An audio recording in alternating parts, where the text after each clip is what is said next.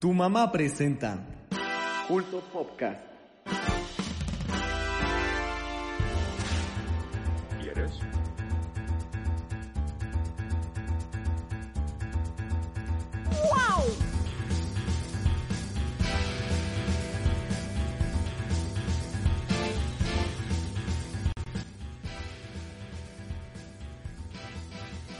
de hoy hablaremos de Daft Punk, Electroma, Senryu Girl, Rage 2 y mucho más.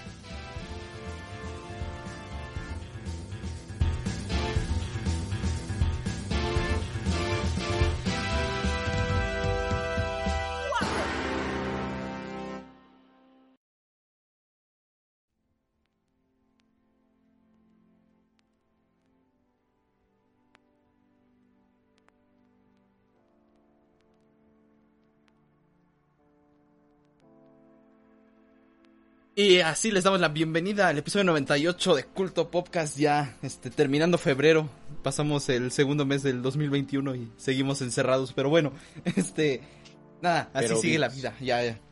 Llegamos hasta acá, muy bien hecho, ten tu medalla. Y nada, espero que se encuentren bien, una semana, bueno, para algunos de nosotros tranquila y para otros pues ya empezaron las clases pesadas. Señor Fernando creo que acabó finalmente. Eh, el semestre. Ahorita sigue el otro. Tuvo unos días de descanso. Pero bueno, espero que se encuentren bien. Y pues muchas gracias a los que nos escuchan en directo y en diferido. Eh, un saludote también a los que te vayan llegando y los que nos oigan después. También un saludote a los que nos escuchan por las plataformas de, de audio, que ahí nos escucha más gente que en vivo. Así que saludos. Eh, Como bien dice el Humberto, nos gustaría saludarlos por nombre, pero bueno, así, cosa etérea de las plataformas de audio. Saludo. Por beso. Este. No, hay COVID. Y no, hay, co- hay COVID. Pero bueno, este, Tiene, ¿verdad? de, de una vez empecemos y qué tal. Sí, empezamos con el señor Humberto, ¿cómo estás? Eh, muy feliz de estar aquí en este nuevo episodio de Culto Podcast, episodio 98, cada vez más cerca de Toris. Eh, pero eh, antes que nada, un saludote al Spin Master que hoy es su cumpleaños. Y Ah, sí, cierto, sí, cierto. es su cum el día de hoy, entonces, pues no- Especial Spin Master. Ah, ya lo tengo. ¿Y cómo estás? ¿Qué tal tu semana? Tú regresaste, ¿no? A clases.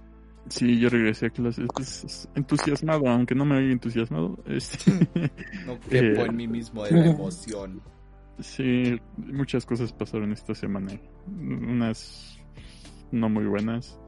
Eh, pero pues aquí estamos, ¿no? Dándole, dándole a la tala al pururi, pururu, pururín. Así es. Muy bien, muy bien. Y el, el señor Toris, ¿qué tal? ¿Cómo te encuentras? Eh, bien, bien, Carlos, igual feliz cum, ah, este, ah, y bueno, eh, este, ah, sí, se me fue, y a todos los que nos estén escuchando, que, que, que, que bienvenidos, bienvenidos.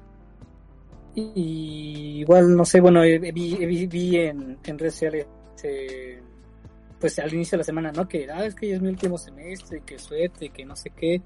Yo, yo no pensaba dejar que este fuera mi último semestre, la verdad, no. Entonces por eso no metí nada. Bueno, metí do- dos, tres materias y ya lo, lo que se haga, ¿no? Pero, pero si no, este no va a ser mi último semestre porque sería muy triste, muy, muy... Dile eso. Ojalá y tú mi estuvieras esa mentalidad. No, Tan positiva. pues la tengo, ¿por qué crees que voy a...? No, es más, pero, es- pero Toris, lo hace, lo hace- Toris lo hace por amor a la escuela, tú por odio a la escuela. no, ¿cuál odio? No, el mismo resultado.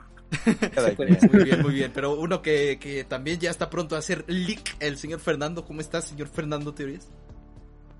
Bien, bien, aquí, aquí ya preparando los, los, preparando todo para estas vacaciones. El ano. Ah,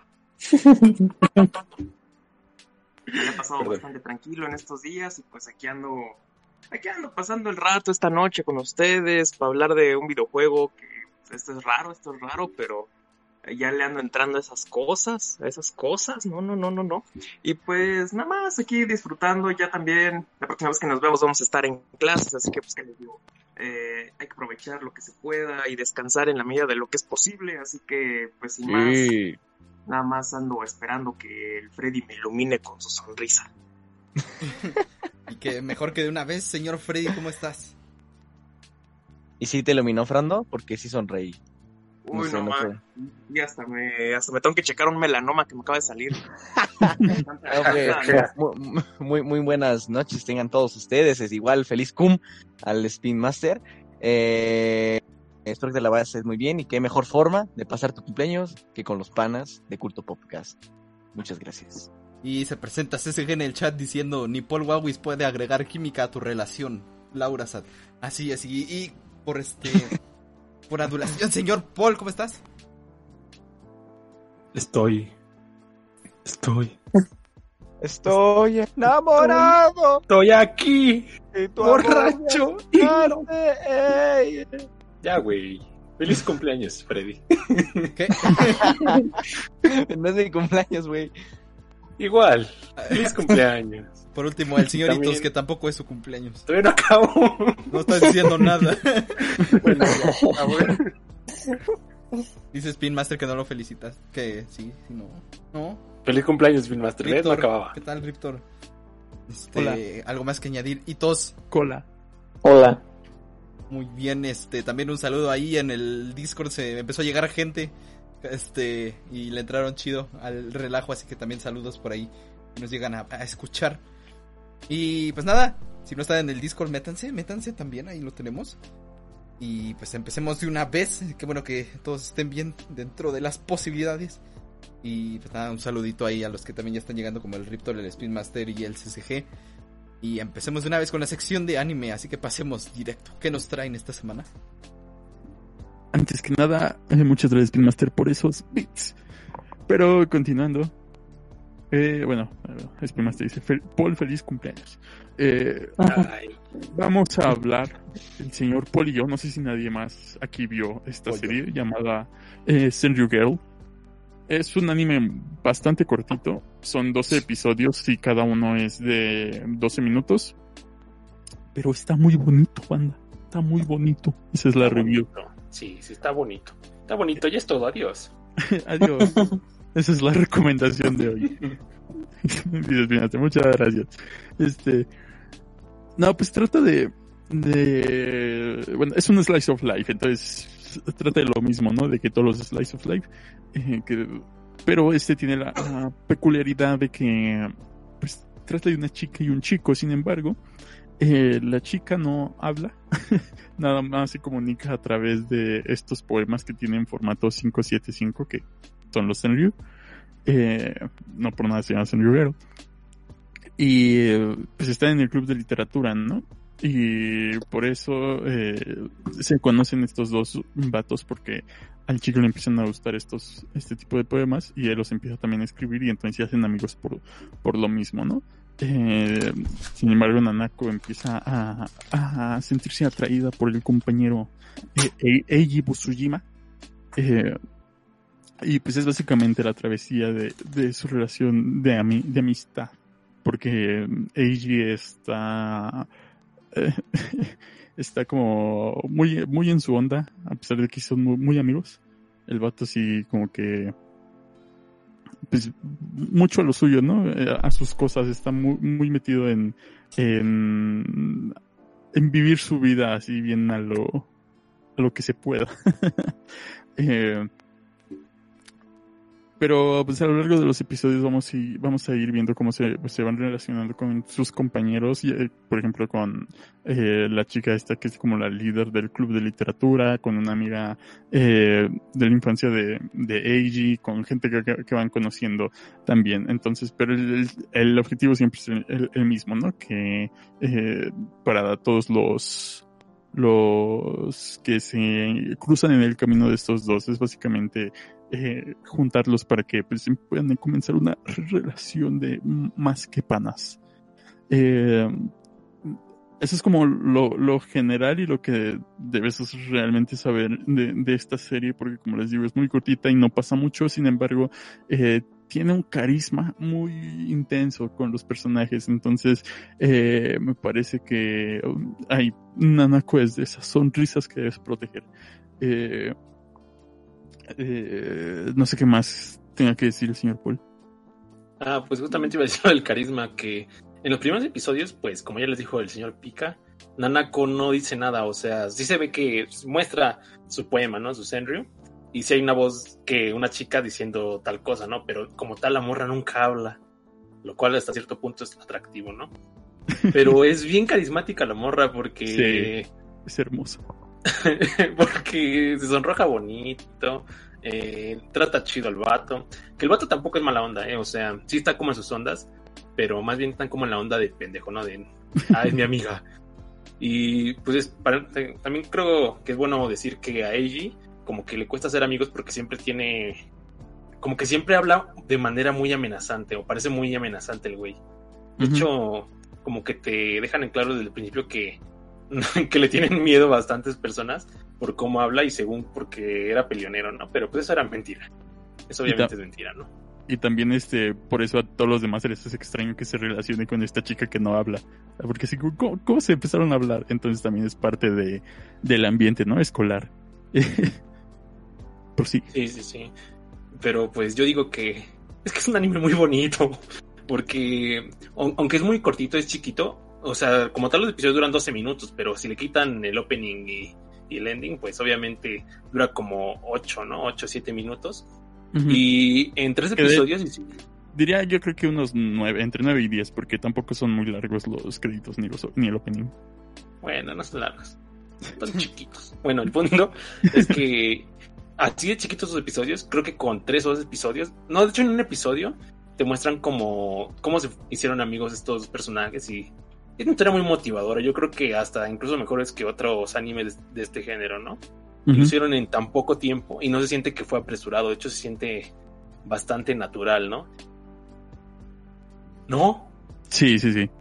Y creo que eh, es un punto muy bueno que hayan logrado hacer esta historia en muy poquito tiempo, pero malo, no en un mal sentido, sino que quieres ver más, ¿no? Al respecto de estos personajes, como que sí te dejan como con ganas de ver eh, qué otras aventuras eh, casuales comunes podrían tener, pero igual no serían cosas tan exageradas ni extravagantes por lo que te muestra la, historia, ¿no? Más allá de que se encuentran a una compañera que es como eh, una adivinadora, que es así como que lo más raro que hay en la, serie, pero tampoco es, es nada más como medio estafadora, medio nada más lo hace para ganar dinero, ¿no? Pero no hay cosas muy extrañas y es, es un anime muy familiar hasta cierto punto, diría yo sí, también. Muy familiar.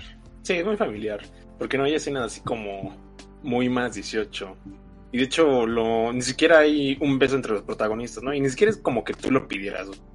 La historia está tan bien llevada que tú no buscas, que, no son estos animes que tú buscas que los protagonistas se besen, ¿no? Aunque se ven muy bien. Es como de, tiene una relación bonita así como está, y aunque la desarrollaran, pues aunque se besen, pues no, o sea, no importa mucho, ¿no? No es como que busques que hagan eso.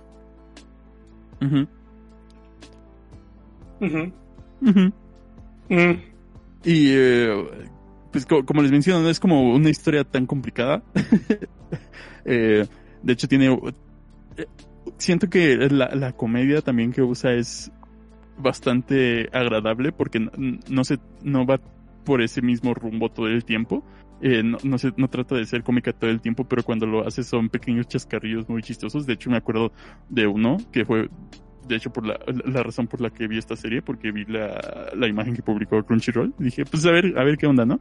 Que es básicamente que, eh, bueno, Eiji tiene una hermanita y salen a, acompañarla al parque, ¿no? Eh, eh, Nanako, Eiji y su hermana. Y se llevan a, un, su conejito que es este su mascota. Y entonces empiezan a hablar así, a decir, a, empiezan a hablar del conejo. Y ya, y, y de repente le dicen a Nanako, sí, es que yo soy como mi conejito, porque no sé qué. Y de repente la, la hermanita dice, oye, el conejo se está comiendo la caca. y, y ya Nanako se queda así como bien sacada de onda, ¿no? Así con respecto a, a que le había dicho que, que pues era igual al conejo. Y, y pues no sé, es un chiste sencillísimo, pero eh, está muy, muy bien trabajado. Y aparte, cómo caga el conejo, ¿eh? Ah, sí, se muestra eso. Es un anime muy bonito. O sea, cortito, chiquito, a lo mejor te quedas con ganas, pero no quita, no te quita demasiado tiempo y yo creo que sí lo recomendaría. ¿no? A mí sí me gustó mucho con el picaporte. Me dijo, no, pues ve esta mamada. yo, a ver. Sí, yo, yo me la paso viendo muchos, este, ¿cómo se llama? Slice of Life. Eso es como que mi género Claro. favorito, ahorita que ya Lo le igual. entré al animo. Igual. Humberto Paul. ¿Mande, mande? ¿Qué quieres? Ah, ¿Cuáles serían como los puntos, los puntos así como, como Cardinales. débiles? Los puntos débiles que dijeras, que dijeras, no lo veas si no te gusta esto, o velo si te gusta esto, para recomendárselo a más personas. Mm, Pues, a lo mejor sería como, no lo veas si eres de esos güeyes que sacaban, bueno, que siempre anda bien, que, que se apuran mucho en terminar un anime. O sea, hay güeyes que tú les dices, ah, pues hay tal anime de no sé cuántas temporadas, y te responde como a las 2 de la madrugada diciendo, güey, ya acabé el anime, ¿qué pedo? ¿Cómo, ¿Cuándo sale la siguiente temporada? Eso con este tipo de género siempre suelen como que odiarlos, ¿no? También yo creo que un punto débil que tiene es que a, el- a los personajes secundarios, como es muy cortito, no se desarrollan mucho en unos. De hecho, Ujú. a la presidenta del club de literatura, yo creo que sí le caería bien que, que hicieran un episodio para ver cómo, cómo es, ¿no? Cómo, cómo está la morra, porque solo la presentan como que está espiando a estos dos güeyes porque quiere ver que, que Sí. terminen juntitos, ¿no? sí. O un episodio de la de la este tipo estafadora, ¿no? De que lee cartas del tarot. O un episodio del- de los padres de Nanako porque tiene un padre muy sobreprotector, ¿no? Y para que vean un poquito del contexto. Entonces siento que es eso, ¿no? Que como es tan cortito, no desarrolla tanto a sus otros personajes. Que, o sea, no se siente mal, pero pues yo creo que podría ser un punto débil, ¿no? Sobre todo porque los personajes eh, son muy carismáticos, entonces es más como querer ver más sobre ellos y no tanto de que haya sido una mala elección. Porque, pues a fin de cuentas, lo que había que desarrollar era a Eiji y a Nanako, eh, lo cual eh, estos personajes pues sí están muy bien dentro de su papel de personaje secundario, ¿no? De, de ayudar a estos personajes, a los principales, pero no hacen más allá de eso. Por lo mismo de que igual es una historia corta. Pero muy bien hecha y muy bonita. Veanla, banda, veanla. Está muy bonita. Esta verga. Tiene un sello de recomendado. bueno, ya me voy. Y pues sí, no, no, hay, no hay como que mucho más que decir al respecto. Eh, ma- más allá de que si quieren relajarse eh, un ratito viendo un episodio, o si tienen así un, un, un ratito, unos 10 minutos para ver un episodio, pues empiecen a ver. eh, creo que vale mucho la pena ver esta historia. Y pues sí, te vas a quedar encantado con los personajes, y pero no, no habrá más de Senryugel, entonces considéralo eso. Es una historia cortita, eh, bonita y hasta ahí. Eh, y hay que proteger la sonrisa de Nanako. Lo cortito también es bonito. Como el casquete corto. No, eso Acabamos. nunca fue bueno. este, muchas gracias y también saludos a Gala Gamer que llegó por ahí. Gala Gamer 3. Hola. que no quería interrumpir la, la sección, así que disculpa que sea tan después. Pero bueno, eh, pues muchas gracias y pasamos. Ay, esto yo lo tengo como. Pasamos a la sección de música. Bueno, música, diagonal, películas. Ahorita va a ser medio en conjunto con el Toris, pero bueno. Eh, pues ya el, el 22 fue, ¿no? Que tuvimos la noticia el lunes de que Daft Punk se separaba, ya este, digamos, finalmente se retiraban después de tantísimos años, este, están activos desde el 93 como Daft Punk, pero en realidad este, ellos se juntaron desde el 87, entonces ya tienen bastante rato. Y pues nada, este, nos lo dijeron precisamente con una, una escena de una película que ahorita va a comentar el señor Toris. Pero bueno, este, Daft Punk, este, ya lo tratamos en otro, bueno, más bien lo trató el señor Fernando en otro directo este hablo un poco ya en general y bueno yo nada más quería mencionar pues que es este muy relevante que se retiren y, y nada pues este creo que la mayoría de gente conoce una canción de Daft Punk y aunque no aunque no ni siquiera sepa pues bien del, del grupo algo así ni, bueno del- de los estos productores. Y bueno lo, lo, interesante de, de Daft Punk es que se va dejando un legado muy muy grande. Este principalmente pues Daft Punk se caracteriza por por haber sido una un, un dueto de productores que hacían las cosas muy muy bien. Y sobre todo pues en innovar en el house eh, francés que siempre pues los franceses están ahí como medio en las vanguardias. Entonces pues eh, ellos eh, se juntaron de hecho desde desde el 87 y tenían una, una banda de, de punk, más o menos como de rock. Y de ahí viene su nombre porque en una review de un este de un periódico dijeron que era eh, punk tonto, o sea, Daft Punk. Y ya se, se dejaron de nombre. Y bueno, este, de hecho, incluso he escuchado de sus trabajos, hay por ahí este grabaciones de, de esta primera agrupación que tuvieron ellos dos que se llamaba eh, Darling, Darling, así como querida. Y, y pues in- incluso tenían este propuestas interesantes, digo, no, no es que sean canciones siquiera acabadas, pero pero se, se, se, se nota que hay musicalidad y que les gusta mucho lo- la música, pues que es lo que hacen, es lo que vamos a ver que hicieron pues al, al final de, de su carrera, ¿no? Y bueno, este su, su álbum de introducción, aunque no fue como digamos de estos hitazos super super mainstream eh, que tuvo por ejemplo Around the World, es de sus canciones más conocidas, pero digamos no no fue un disco precisamente hecho para los hits, pero eh, fue una gran digamos como el pináculo casi casi de, este house music eh, francés que por ejemplo eh, también de esa oleada viene otro otra agrupación de, de productores que se llama Justice que de seguro también han escuchado aunque no conozcan tanto de nombre pero también son muy muy reconocidos. Y pues precisamente este, de tipo este tipo como de experimentación pero al mismo tiempo como de eh, no sé como de perfeccionar la, la producción musical es lo que destaca más de esta de esta oleada y bueno, este, después de esto ya eh, finalmente llegó el Discovery, que es este de su disco más importante y muchos consideran el mejor de pues que sacaron jamás.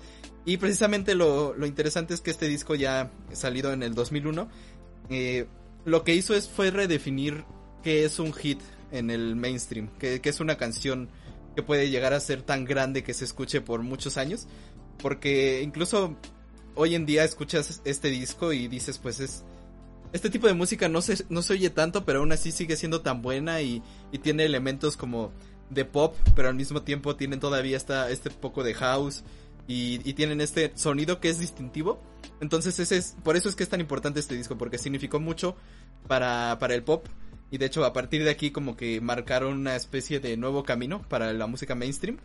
Y pues tú sigues escuchando por ejemplo One More Time y no hay mucho que se parezca a eso y aún así sigue siendo un, un gran hit, ¿no? Y precisamente esa fue la importancia de Daft Punk, que como que empujaron mucho las barreras de la música y finalmente pues terminaron marcando mucho a una generación. Eh, después el Human After All, que es, es bastante divisorio entre los fans. Eh, para mí tiene cosas interesantes. Obviamente ya como que no es tan refinado, por así decirlo, como Discovery. Pero aún así pues este tiene, tiene buenas canciones que se hicieron hits como el, el nunca olvidable Robot, Robot Rock que de seguro la han escuchado un montón de veces y ni siquiera sabían que era esta canción. Y lo que me gusta de Human After All también es que tiene este, esta especie como de descansos, por ejemplo, de, de musicales, ¿no? Porque para mí el, el Homework, su primer trabajo, eh, es como muy largo, o como que se siente que, todo el tiempo está como en un mismo tono. Y en Human After All ya tiene como ciertos descansos que es un poco lo que habíamos visto en Discovery, que de hecho pues tiene este famosísimo anime del Interstellar que que es también, ¿no? Como que una especie de medio álbum conceptual, por así decirlo, en ese sentido.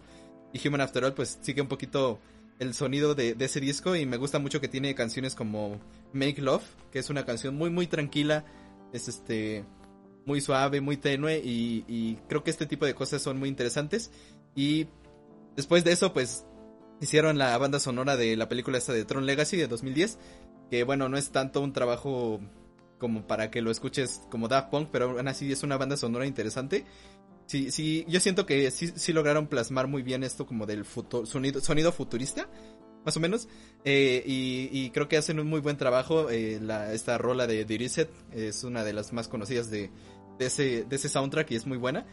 Y finalmente, eh, algo que no sabíamos es que su último trabajo como con el nombre de Daft Punk, digamos como un disco, un proyecto, fue Random Access Memories que salió en el 2013, o sea, ya tiene bastante, bastante tiempo, tiene 8 años.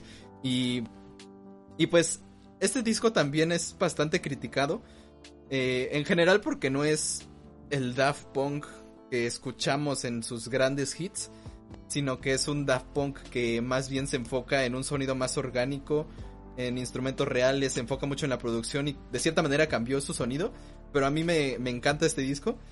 Y, precisamente eh, este disco con el que se despidieron, eh, aunque no lo sabemos todavía, eh, es como una especie de celebración de sus influencias, porque tú lo escuchas y hay este funk, hay también este tipo de como de balada de rock medio medio suave, pero siempre con los sintetizadores que los que con los que experimentaron mucho y los llevaron a ser estos pioneros de del, de la experimentación electrónica en el mainstream. Y, este, este disco en general está súper bien producido, creo que eso es innegable, que es de sus de los mejores trabajos de producción que hay. Y aún, ah, pues tiene como sus super hits, ¿no? Tienes Instant Crush, eh, obviamente Get Lucky, que es como el último hitazazo que tuvieron como ellos solos. Que están, ¿no?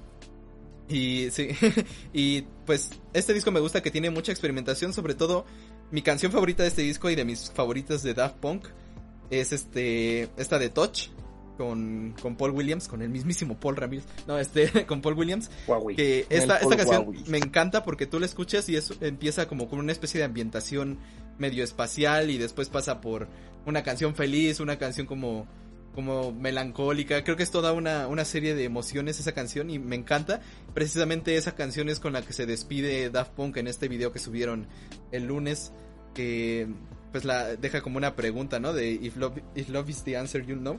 Y me gusta mucho, ¿no? Que se despidan de esa manera. Que, que siempre supieron, ¿no? Que tenía, eh, que habían, como que ellos eran conscientes de que dejaron una gran marca en mucha gente y sobre todo en la, en la música, en la historia de la música, en el rumbo que, que llevó después la música. Y pues me gusta mucho que hayan decidido despedirse de, pues, a pesar de después de tanto tiempo. Obviamente, eh, Random Access Memories no fue su última producción, tuvieron esta, estas colaboraciones con The Weeknd, que es muy raro porque, o sea, Sí, Daft Punk, eh, también por separado, este Thomas Van, ¿cómo se llama? Van Galter y Goy Manuel de Joven Cristo, que son los dos integrantes, han trabajado en distintas, distintos proyectos, por ejemplo con, con Kavinsky, con Kanye West incluso, eh, y muchas de estas eh, colaboraciones son como de manera anónima, por así decirlo, o sea, son como productores, como lo que son, pero nunca se ponen en los créditos y con estas canciones de The Weeknd eh, sí se pusieron, ¿no? Entonces fue algo bastante extraño, pero fueron unos hitazos también. Eh, una de las mejores canciones de The Weeknd y uno de los grandes hitazos de, esta década, bueno, de la década pasada. Y pues creo que fueron una gran muestra de que Daft Punk tiene mucho que dar todavía. Obviamente, eh, ya con esta despedida nos dicen que ya no van a sacar nada como Daft Punk eh, el nombre, o sea, la, agrupación. pero no, no, no creo que dejen de hacer música. Porque. Porque, pues, este. Ah, ya. Porque, eh, como les digo, ellos siempre han estado produciendo música. Ellos este, han trabajado eh, codo a codo con muchísimos eh, artistas, tanto del mainstream como de, de experimentación, se puede decir. Entonces no creo que dejen de hacer música, pero obviamente como Daft Punk ya no va a estar, tal vez, bueno, ya están grandes obviamente, pero creo que es, esa, esa magia que siempre pusieron en su, en su música no creo que, que quieran dejarlo así de repente. Por lo menos es lo, que yo quiero creer, pero igualmente, pues creo que este último disco de Random Access Memories, a pesar de que probablemente no hubiera sido planeado como que fuera el final, porque siempre Daft Punk tiene como estos grandes periodos de entre discos, ¿no? Es, es muy curioso porque si se dan cuenta, eh, los discos de Daft Punk son solo cuatro. Y ya con esos cuatro discos pudieron marcar una diferencia y ser unas leyendas eh, en vida, ¿no? Y lo interesante es que precisamente eh, tenían un periodo aproximadamente como de 7 años por disco. Entonces ya se intuía que Random Access Memories iba a tener un sucesor. Y, como que medio se estaba esperando. O sea, como que no había tanta preocupación de que Daft Punk no hubiera sacado nada. Porque pues siempre se tarda mucho. Como que siempre se esperan a tener lo mejor para sacarlo. Y nos llega esta noticia. Y también por eso fue medio impactante. A pesar de que ya había mucho tiempo sin música de Daft Punk. Pues ya... Eh, no sé, medio se esperaba, ¿no? O sea, medio se esperaba que, sacaran algo nuevo y entonces te, dicen que se separan así de la nada, ¿no? Y, bueno, pues creo que es un gran legado el que dejan. Eh, a mí me encanta, me encanta Daft Punk, sobre todo por algo que creo que describe muy bien la, esta descripción que hay en Apple Music de Daft Punk, que es una como especie de, de editorial, que es lo que dice que Daft Punk puede vestirse como robots, pero la magia de su música es que sigue habiendo humanidad detrás de, pues de tanta experimentación, de tanta robotización de la música, de tanto sintetizador, como que siempre tienen ese, ese calor humano y creo que eso es eh, lo que los hace especiales, ¿no? Que siempre, eh, a pesar de que tú estés escuchando esta experimentación acústica y, estos distintos sonidos eh, siempre dejaban algo o siempre sentías que había alguien que quería hacer arte que era que era muy bueno en eso y creo que eso es lo, lo, lo más importante que, que dejan, ¿no? Y pues Daft Punk, este, yo sí sentí un poquito feo que se separaran, digo, obviamente todos sabíamos que ya estaban grandes y que este momento tenía que llegar, pero como les digo, ¿no? Como que nos habían dejado con esa especie de, eh, no sé, como de duda de que obviamente podrían sacar algo después de tanto tiempo porque así trabajan, pero bueno, no, se separaron y pues nada, eh, Muchas gracias, Daft Punk. eh, uno, uno, unos grandes, unos cracks. Y precisamente Daft Punk experimentó mucho, no solo en cuestión de música, sino también en distintas cosas. Ahorita Toris nos va a hablar de cine, pero por ejemplo, también sus conciertos en vivo eran una especie como de super performance y era muy enfocado a lo visual. Y de hecho, su disco este de Alive, el segundo, eh, es muy interesante porque no era, no era nada más como esta concepción que tenemos de los DJs que llegan a, a un a un escenario y nada más le ponen play y hacen como que mueven cosas, sino que ellos sí hacían como una especie de mashups donde de sus hits, ¿no? O sea, aparte de que unían canciones, podían poner una base de una canción muy famosa de ellos y también le ponían encima de una del pues digamos de otra línea armónica de otra canción suya, entonces como que entremezclaban todas sus canciones, entonces es muy interesante escuchar ese disco también por eso. Y pues nada, pues Daft Punk eh, unos de unos grandes y pues nada, pasemos con el señor Toris. Bueno, no sé si Paul quiere mencionar algo de Daft Punk, eh, porque tampoco estaba eh, cuando, cuando hablamos la primera vez. Bueno, Fernando habló la primera vez. No sé si nos quieras decir algo. Yo siento que se retiraron en un buen momento, ¿no? Porque aunque Daft Punk sí tuvo un cambio pues bastante grande. Bueno, no fue tan grande el cambio que yo sentí desde Discovery hasta el último álbum de Random Access Memories. Yo siento que este último álbum sí fue un poquito más pop, ¿no? Más synth pop. Mientras que Discovery yo sí lo sentía más disco, ¿no? Incluso hasta un poquito EDM. Y decía, pues esto sí, sí es algo que se escuchaba en ese momento, ¿no? Que sí estaba en su auge y que ellos eran unos representantes ahí. O sea, obviamente estuvo de moda desde mucho antes, pero ellos no lo hacían nada mal. Y sí tenían esta, esta fachada como de disco, ¿no?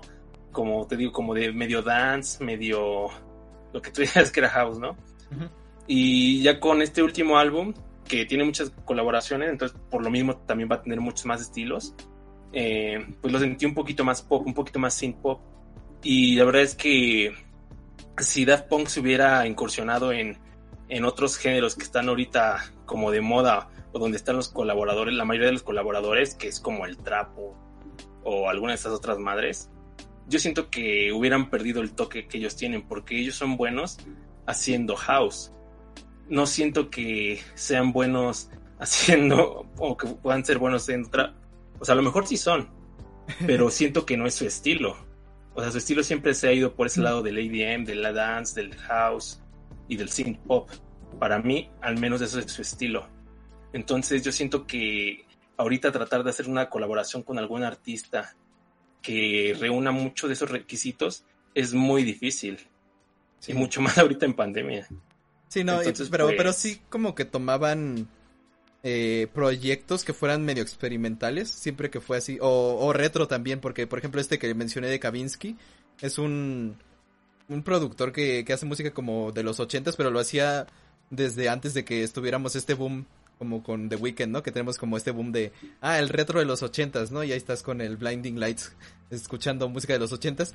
Pero antes, antes, como en los 2000, 2007, 2008, este, este productor hacía eso. Entonces Daft Punk precisamente, como está, como dices, ¿no? Tienen este estilo como de retomar varias influencias y, como que usar su producción para, para traerlas de nuevo. Eh, por ejemplo, eso es lo que hacían. Y, y siento que Daft Punk, eh, como bien dices, ¿no? Este, más bien se dedica a un, un, tipo de música distinta a lo que siempre ha sido como medio popular, por eso lo destacaba tanto lo de Discovery, que es este algo muy extraño que, que haya llegado a ser tan, tan popular. Tan popular. Ajá. Eh, pero por ejemplo también eh, lo que decía de con Kanye West, eh, hicieron el álbum Jesus, bueno, trabajaron mucho en eso. Y precisamente es uno de los álbumes más extraños de Kanye West porque hay mucha experimentación con el sonido, con los sintetizadores. Y es muy interesante porque el, el primer la primera rola de, de, ese, de ese álbum literalmente es como puro ruido, pura estática y se va transformando en una canción. Entonces ese tipo de cosas creo que son buenos haciendo Daft Punk. Y, y pues sí creo que si siguen haciendo cosas va a ser, no va a ser con mainstream tanto, ¿no? O por lo menos va a ser con artistas que se abran a, hacer algo distinto. Y, y, creo que eso es lo que siempre hizo Daft Punk, ¿no? O sea, a pesar de, de traer cosas del pasado, las hicieron a su manera y la combinaron con, con lo que se hacía en el presente y también con un poco de vanguardia. Entonces, eh, creo que eso es lo, lo, que siempre los ha caracterizado y eso es lo que esperaría que siguieran haciendo. Con The Weeknd se dio esa posibilidad y e hicieron dos de las canciones más grandes de la década. Entonces, eh, creo que pues sí, sí, sí, puede, sí hay como espacio más o menos. Mm, no sé qué, qué más quieras decir. Hay espacio, pero bueno, yo siento que Da Punk siempre tarda mucho en sacar un álbum o sacar un proyecto porque sí, perfeccionistas. Porque al menos yo en el álbum que estuve escuchando, al menos esta tarde, que era Discovery, sentía que, que todas las canciones como que sí le, le, metían como material, ¿no? No eran canciones de relleno, no son estas canciones de relleno que tienen muchos artistas que de repente están en el, en el hit, ¿no? De cada país. Y ellos pues sí, aunque experimentan mucho, les sale muy bien porque, porque seamos honestos, hay güeyes que, que experimentan hacia lo loco y no le saben al chipos. sí. Pues es todo de mi parte. Sí, pues es un poco lo que decía, ¿no? Que siempre, siempre tienen como esa, ese espíritu en, en su música, ¿no? Esa, esa humanidad, esa alma, que es lo que los caracteriza. Y bueno, este, pues ya como bien hablamos de que son medio vanguardistas, pues vamos a pasar con el Toris, que también este, va a hablar de, de la película de Daft Punk. No sé si la, la, quieras este, presentar tú, Toris. Sí, sí, pero antes de eso igual quería mencionar, bueno, creo que okay. me pareció muy, muy buen buen resumen de, su, trayectoria, la que nos has contado, este, porque, bueno, honestamente no me acuerdo cómo fue cuando lo dijo Fer, pero creo que se enfocó más en sus inicios, este, y, sí, me, me pareció muy, digo, muy, muy buen resumen de su trayectoria, pero te faltó este, por ejemplo, digamos, fue fue con Discovery en el 2001 cuando, cuando adoptaron su aspecto de robots, ¿no? Este, sí fue en ese álbum. Sí, este, pues el, Ajá. digamos, visualmente eh, es más como para, para que la música des destacara, ¿no? Entonces, eh, por eso, por eso decían, ¿no? Lo de que, que, usan los cascos como para tratar de ser robots, pero su humanidad siempre termina como plasmándose en, en su música, ¿no? Pero sí, este, sí, este, los cascos tan icónicos, ¿no? Eh, Fernando. Ah, sí, sí, sí. Que por cierto, hecho... para defender a Fernando, este, la idea? el, ¿eh? ¿Qué? La idea de los cascos. Dios, ah. Este, para defender a Fernando, en, eh, esa vez tuvo que improvisar porque no pude llegar. Pero bueno, ya, sigue. Ay, sí, sí, o sea, lo supe, salió todo de, de lo que me acordaba, casi, casi. Uh, bueno, el tema de los cascos siempre ha sido de, la, de los elementos identitarios más como sobresalientes de Daft Punk. De hecho, ves como a lo que uno se remite, ¿no? Uno, uno, un, la gente que ve las, la gente ve las cosas a través de símbolos, ¿no? Eh, cierta cosa te remita a tal, a tal, ahorita uh, ubican a Humberto como una morsa, a mí como un Sasuke mal dibujado, entonces, eh, finalmente lo que, lo que sirvió para el proyecto de Daft Punk fue la creación de esta creación de los cascos, que los convirtió en un elemento, un elemento al cual puedes remitirte sin saber siquiera el nombre. Eh, por lo mismo, por lo mismo es una de las cuestiones más inteligentes que, pudiese, que pudieron hacerse a la par de lo que el concepto de este proyecto significaba, que ya lo mencionaste muy bien a través de lo que Apple Music resume. Y bueno, también hay otra cuestión que de hecho eh, podríamos decir que esto sentó, sentó base para otros para otras para otros artistas en, en, este en estos géneros sobre todo creo que una influencia muy clara podríamos verla con Dead Mouse Fight eh, en, su, en un principio cuando usaba ese casco horrible de, de ratón pero fuera, fuera de eso, también eh, en bastantes entrevistas han manifestado que era una cuestión que en un principio llegó a simbolizar lo mismo de la humanidad frente a la tecnología y de, de cómo, cómo puede haber un rastro de humanidad aún, aunque, aunque, el, aunque el sustento y la, aunque, ¿cómo se dice? Aunque el formato sea de lo más digital posible. También era una cuestión de timidez, lo dijeron muchas veces y de hecho creo que esto, esto tiene que ver muy, muy, tiene mucho que ver con la cuestión de la filosofía, por así decirlo, del, del proyecto ya que ellos siempre se quedaron muy, se quedaron como muy, dejaron muy en claro de alguna manera que querían separar siempre la cuestión, la cuestión privada de la cuestión pública y cayó, les cayó de perlas, por así decirlo, la, el hecho de utilizar los cascos como, como un símbolo, porque así separaron bastante bien, la, bastante bien su, su, vida privada de su vida pública. De hecho, está constantemente está el meme de que así se ve Daft Punk sin los cascos y puede ser cualquier persona. Eh, sobre todo en esta época de desmotivaciones, ¿no? Que decían cosas como que se ponían a decir cosas tipo, ya saben, como aunque no lo creas, estos son Daft Punk sin cascos y cosas de esa naturaleza. Entonces, es una, es una cuestión que a mí se me hace, me da mucho sentido con la, me, me hace, o sea, como que cobra mucho sentido pensar ahorita que están, están de alguna manera retirándose del proyecto, no de la música, que es lo que creo que los medios han hecho de alguna manera muy presente, lo, lo han dejado como muy presente, pero no es un sinónimo de que abandonen la música como tal. Pero tal vez el proyecto ya tenía una forma, tenía, tenía ya como tenía que morir, eh, si lo pensamos de este modo. No sé si es incluso, puede, puede ser interpretado o sobreinterpretado como un mensaje de que tal vez, al menos tal vez, yo lo pensé así un poquito, pensando un poco en lo último, en lo último que se hizo. Tal vez ya no hay humanidad en la música. Ese, ese es un mensaje que me quedó, que me quedó de alguna manera, lo cual obviamente no es cierto. Pero como que te, te deja pensando un poco, ¿no? ¿Qué tanta, si, si el símbolo máximo de que podría haber humanidad, de que podría haber humanidad en la música, a pesar de que ésta estuviese totalmente intervenida por, por la tecnología, uh, se va. eh, a veces a, parece hasta una gran metáfora de que en realidad ya no queda nada. Pero bueno, no, no sé, es, es una maroma mía. no, pero sí también, eh, digo, eh, hablando como bien dijo Paul, que son como perfeccionistas, probablemente haya haya habido como una especie de proyecto que, que sí estaban trabajando y vieron que ya no daba de sí, entonces también fue muy sincero que se hayan retirado así, ¿no? Que hayan dicho, bueno, ya vimos que ya no hay más que hacer y ya hicimos nuestro trabajo, entonces pues ya así se acaba, ¿no? Entonces también por ese por ese aspecto si fue así, pues creo que es muy bueno, ¿no? Porque están siendo sinceros y no, no están dejando como que irse por, por el dinero o por, por no dejar de sacar cosas, sino que pues ya dijeron, ok, ahí, ahí, ahí muere.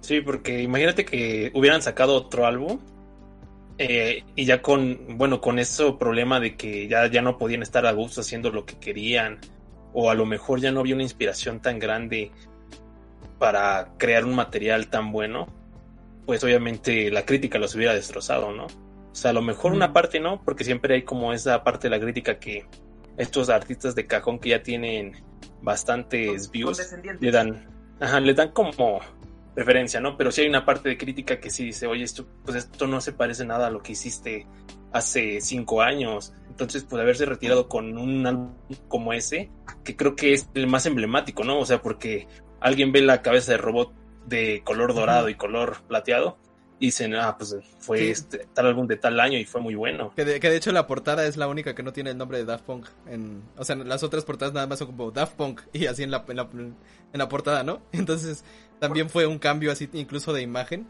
y, y sí, este, muy, muy, muy buen final, aunque te digo que ya hubo un poco de, como de medio controversia, bueno, medio separación de a quién le gustó y a quién no porque es diferente pero aún así, como les digo, fue una especie de celebración de sus influencias y qué mejor que acabar así, ¿no? Como diciendo, esto fue lo que... Esta, fue la manera en la que trabajamos y nosotros le dejamos nuestra reflexión sobre todo eso, ¿no? Ajá. Ajá, pero de hecho ese álbum ya representa muy bien lo que les vengo diciendo, de que ya no es necesario que, que siquiera dijese el nombre de Daft Punk en, eh, en la portada, porque para este punto los cascos ya eran, ya eran el símbolo como tal que lo representaba.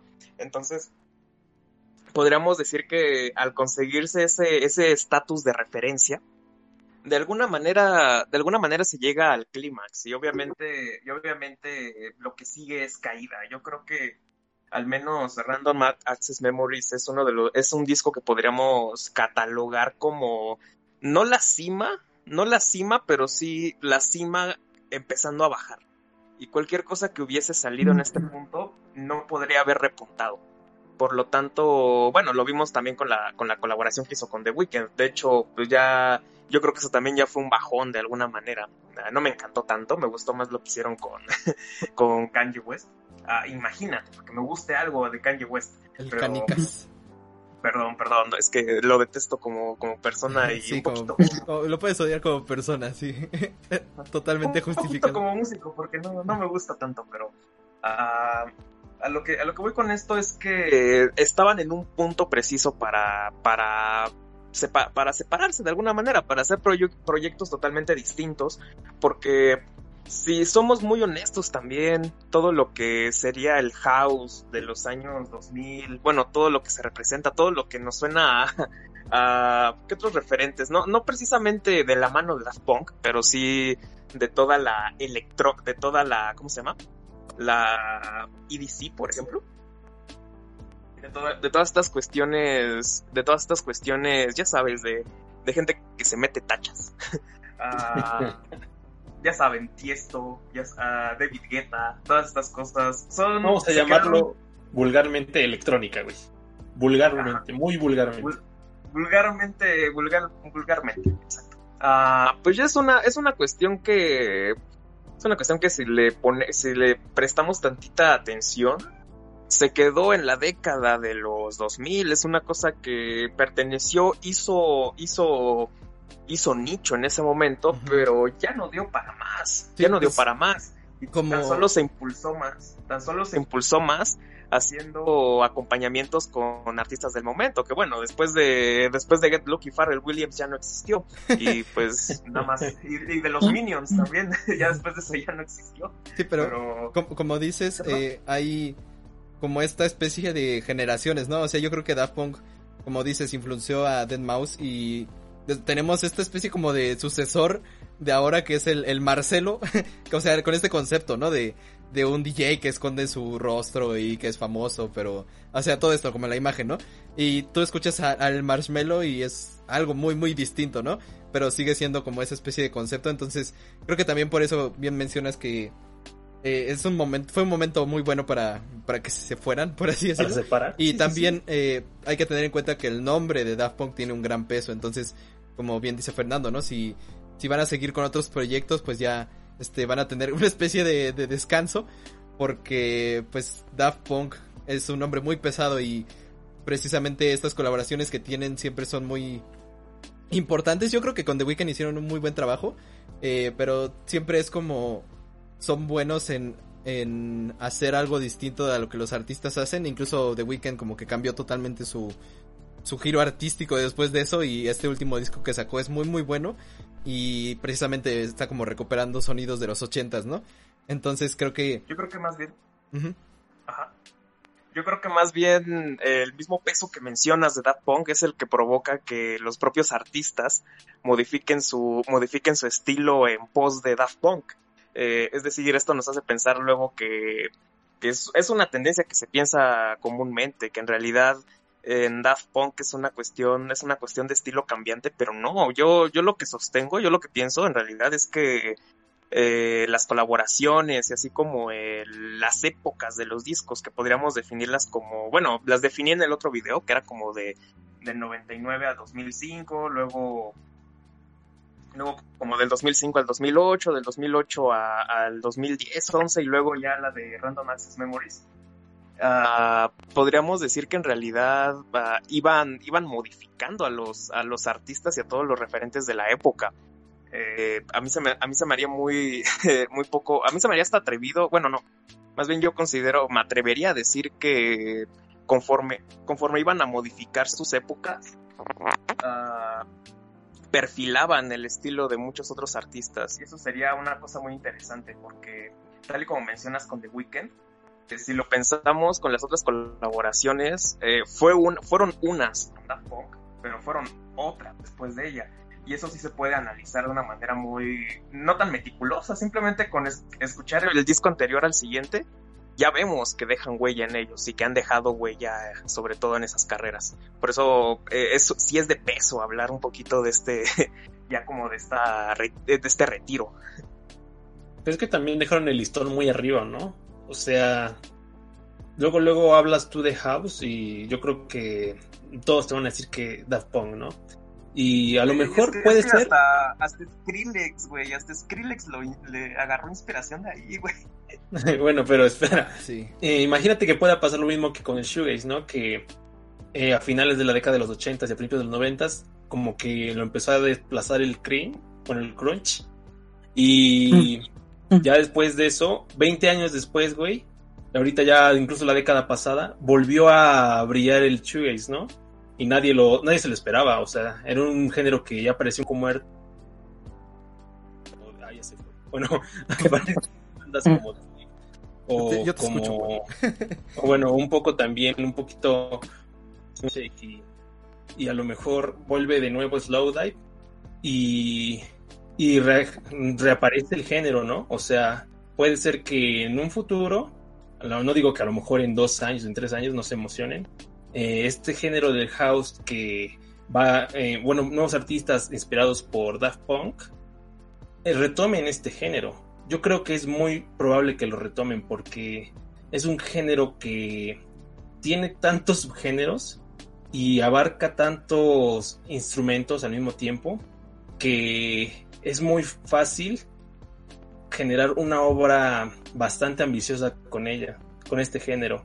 Entonces yo no dudo que vuelva, o sea, yo sí dudo, está claro que Daft Punk ya no va a volver, pero a lo mejor sí retoman el género algunos artistas, ¿no? Que se vean influenciados por él. Sí, y, a lo- vez no. y ellos pueden seguir estando así como tras bambalinas, o sea, siendo productores y ser como estos maestros, ¿no? Que, que nada más van como guiando artísticamente, pero no ya no son como el, el centro de atención, sino que son como los que guían así como a las nuevas generaciones, ¿no? Ey, pasan la antorcha. Y es. Bueno, Toris. Sí, sí, pues de hecho quería men- mencionar que el comentario de la reflexión que hizo fue, fue muy bonita, la de la humanidad en la música, que tal vez se haya perdido. Este, creo que es algo que igual tiene que ver con lo que voy a decir. Eh, primero tengo que decir que yo no soy fan de Daft Punk, Daft Punk, este, y eso igual voy a tener comentarios un poco fuertes después, pero este, sí debo decir que que me asombró la noticia, ¿no? Igual el lunes sí desperté y dije, ah, no más, bueno, porque, o sea, sí, sí los conozco y, y estoy de acuerdo con el legado que sobre todo, o sea, según yo lo entiendo, tiene que ver con Skrillex de, Skrillex de Vegeta, este, el del ratón, el marshmallow, este, y eso, entonces sí considero que tienen un buen legado, además de éxitos súper, súper populares, súper eh, conocidos, reconocibles y, y eso. Entonces sí estoy de acuerdo con su legado, a pesar de que, bueno, igual de que no haya escuchado mucho de ellos eh, por el mismo tiempo que ellos se dan entre cada álbum, ¿no? Y pues ahora lo que voy a decir con la película es que voy a, voy a andar mezclando un poco la, la música con la película porque tiene que ver mucho su historia, eh, su trayectoria musical con, con lo que es esta película llamada Electroma, que sacaron en el 2006 en el Festival de Cannes y pues que, que es bastante, una, una obra bastante extraña, bastante peculiar, este, que, que bueno, de hecho podría mencionar primero el video de despedida, ¿no? El epílogo, epílogo, eh, que sí fue cuando lo vi dije, wow, o sea, bueno, no, no tenía idea de si era algo producido específicamente para la despedida o y ya después me enteré de que era el fragmento tomado de esta película, pero ubicándonos nada más en esta escena es un robot bueno, son los dos robots caminando, pero uno está más, va más lento que el otro, va con menos ganas, hasta que su compañero, el compañero este plateado, este, pues se da, se da, el, el, plateado es el que ya no quiere caminar, entonces el dorado va a ver qué pasa, y pues ya le dice, ya, ya no quiero vivir, ya no quiero vivir, y se quita la chamarra, se le, le muestra el botón de autodestrucción y ya lo pucha. Y ya después de una toma larga de un minuto me parece este pues pues se muere explota. Y se queda el, el robot dorado caminando hacia el atardecer. Y se muestra esto pues los años no de 1994 o, o, o antes de, al 2021 y pues bueno como les digo fue fue una creo que una despedida emotiva. Y ya ahora sí remontándonos al trasfondo de lo que es pues esta película, este el fragmento, la película donde viene este fragmento, pues la historia comienza con los mismos robots, o sea, de hecho la película es dirigida por, por Daft Punk, por, por los dos eh, autores, pero no es protagonizada por ellos, o sea, alguien más está usando las máscaras, ¿no? Pero bueno, ellos, ellos la dirigieron y la coescribieron y así para, para producir esta, esta película. Como les digo, tiene que ver mucho con su historia musical, ya que esta película la tuvieron en mente cuando, cuando iban a hacer un video, me parece, para Human After All. Y, y pues bueno, eh, los dos robots se encuentran en un auto eh, viajando hacia un pueblito y, en este pueblo pues todos son robots, todos tienen las mismas caras que ellos tienen, este o, o, casco plateado o dorado. Y, entonces aquí podemos ver ¿no? que la que la vida allí está muy han, han, perdido individualidad no y es lo que ellos los que los dos robots quieren de hecho su su placa del auto dice human y bueno al llegar y ver que todos tienen esta vida tan programada tan monótona este pues ellos van a una especie de clínica para hacerse una operación. Y de esta operación salen ellos ahora podríamos decir transformados en humanos. Aunque no, no, no completamente transformados o sea solamente tienen una máscara de, de látex que se les hizo con látex líquido y tomó aspecto de, de máscara así como estas del presidente AMLO o de Donald Trump o como quieran pero sus máscaras corresponden a sus alter egos humanos a ellos en humanos y al ver esto, los robots del pueblo, este, pues empiezan a, mirarlos así como con desagrado y poco a poco se van juntando como en una especie de horda enfurecida y los van persiguiendo. Entonces eh, los dos protagonistas van, corren y se esconden en un baño. Ah, antes de eso, antes de eso, este, como todavía es de día, es un atardecer medio caluroso, este, los, las máscaras de los androides se empiezan a derretir, se empiezan a, deformar, a deshacer y al ser perseguidos por la horda, pues eh, se van y se esconden en un baño. Y en ese baño, este, pues notan que ya cara está toda deforme, ya y pues empiezan a quitar y igual se ve medio triste, se ve una escena medio perturbadora visualmente, a pesar de que sabes que hay un casco de robot adentro de esa cabeza, adentro de esa máscara eh, de látex, aún así es bastante perturbador la, la imagen de esas caras deformes. Y bueno, al, al, deshacerse de todo el látex, salen del baño y, y pues se van de allí, eh, del pueblo, así como si su misión hubiera fracasado. Y después de ahí, pues es la, la toma larga ellos caminando por lo que parece un desierto. Y uno de aquí dice, uno, uno dice, no, ya, ya no quiero vivir, ya, ya me cansé de, esta farsa, de esta vida, este, yo, yo quiero ser, yo quería ser diferente, pero, pero me reprimen por ser diferente y no puedo ser diferente del todo, entonces pues, pues me, me, quiero ir, me quiero ir.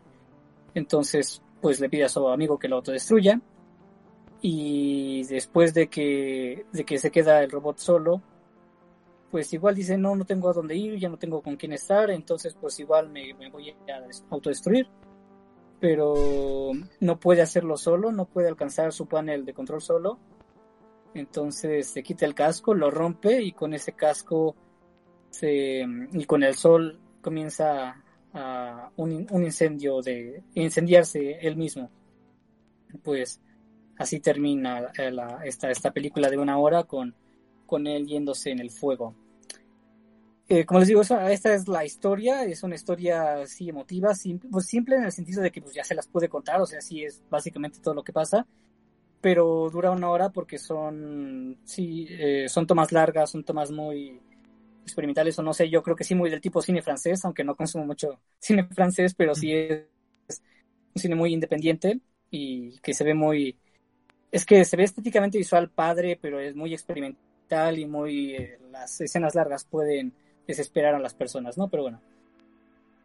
Ahora, lo que vemos en el trasfondo simple de la película es que las, pues esto de la individualidad, ¿no? Uno quiere ser diferente, pero te reprimen por ser diferente. Sí, pero si nos fijamos un poco más en el trasfondo, incluso musical de esta película, que no tiene, no tiene canciones de la propia banda, sino que tiene canciones de las, de las bandas que influenciaron o que inspiraron a, a Death Punk. Y fijándonos igual en, los, bueno, los años de estas canciones, vemos que de hecho digamos que el tiempo que corresponde a cuando ellos quieren ser humanos es el tiempo que corresponde al disco de Human After el cual fue muy criticado. Fue, como ya mencionó Carlos, este sí fue criticado por no cumplir las expectativas de los fans después del Discovery.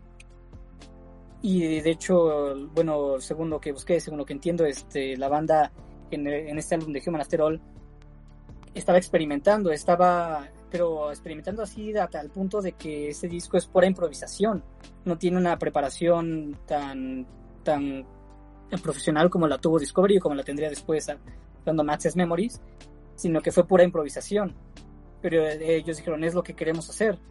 Y bueno, a la gente no le gustó, tuvimos muchas críticas. Entonces, pues, ¿qué vamos a hacer? Y pues, creo que, creo que es justamente por esto, eh, bueno, tiene que ver con su separación, supongo, este, pero bueno, eh, yo sí escuché, o sea, les digo, después de, de, toda la noticia y a ver la película y escuchar su discografía y la verdad, sí, no, la verdad, ese disco es el que menos me gustó. O sea, sí entiendo por qué la crítica de ese disco, porque la verdad sí es muy, ¿qué es esto? O sea, las únicas canciones buenas, en mi opinión, son la de eh, Rock, Robot, Robot Rock, Rock. Este, ¿cuál era la otra? La de... Eh, bueno, la de Human After All me gustó. De hecho, hay un videoclip que no sé si es oficial o no, pero en el videoclip de Human After All resumen la película y queda muy bien. El montaje de ese, de ese videoclip queda muy bien. Y la de... Mm, me falta una, estoy seguro. Pero no recuerdo cuál es. A lo mejor no son esas dos. Make Love este, está bien bueno. perrona. y, y bueno... Eh, entonces, digamos que podría ser ese tra el trasfondo de que ellos querían experimentar y no cumplieron con las expectativas de la gente y de hecho igual tiene que ver esto con, con, lo de las máscaras, como bien lo mencionaba Fer, tiene que ver igual con una cuestión de timidez. Y pues, o sea, se nota así que no soportan la crítica, no soportan bien la crítica, por eso prefieren esconderse bajo una, bajo una eh, máscara y por eso no tomaron muy bien los comentarios de este, de este disco. Y por eso uh, los plasmaron aquí en, en esta película su, su, su sentir de, de cómo fue su experiencia con esto, ¿no?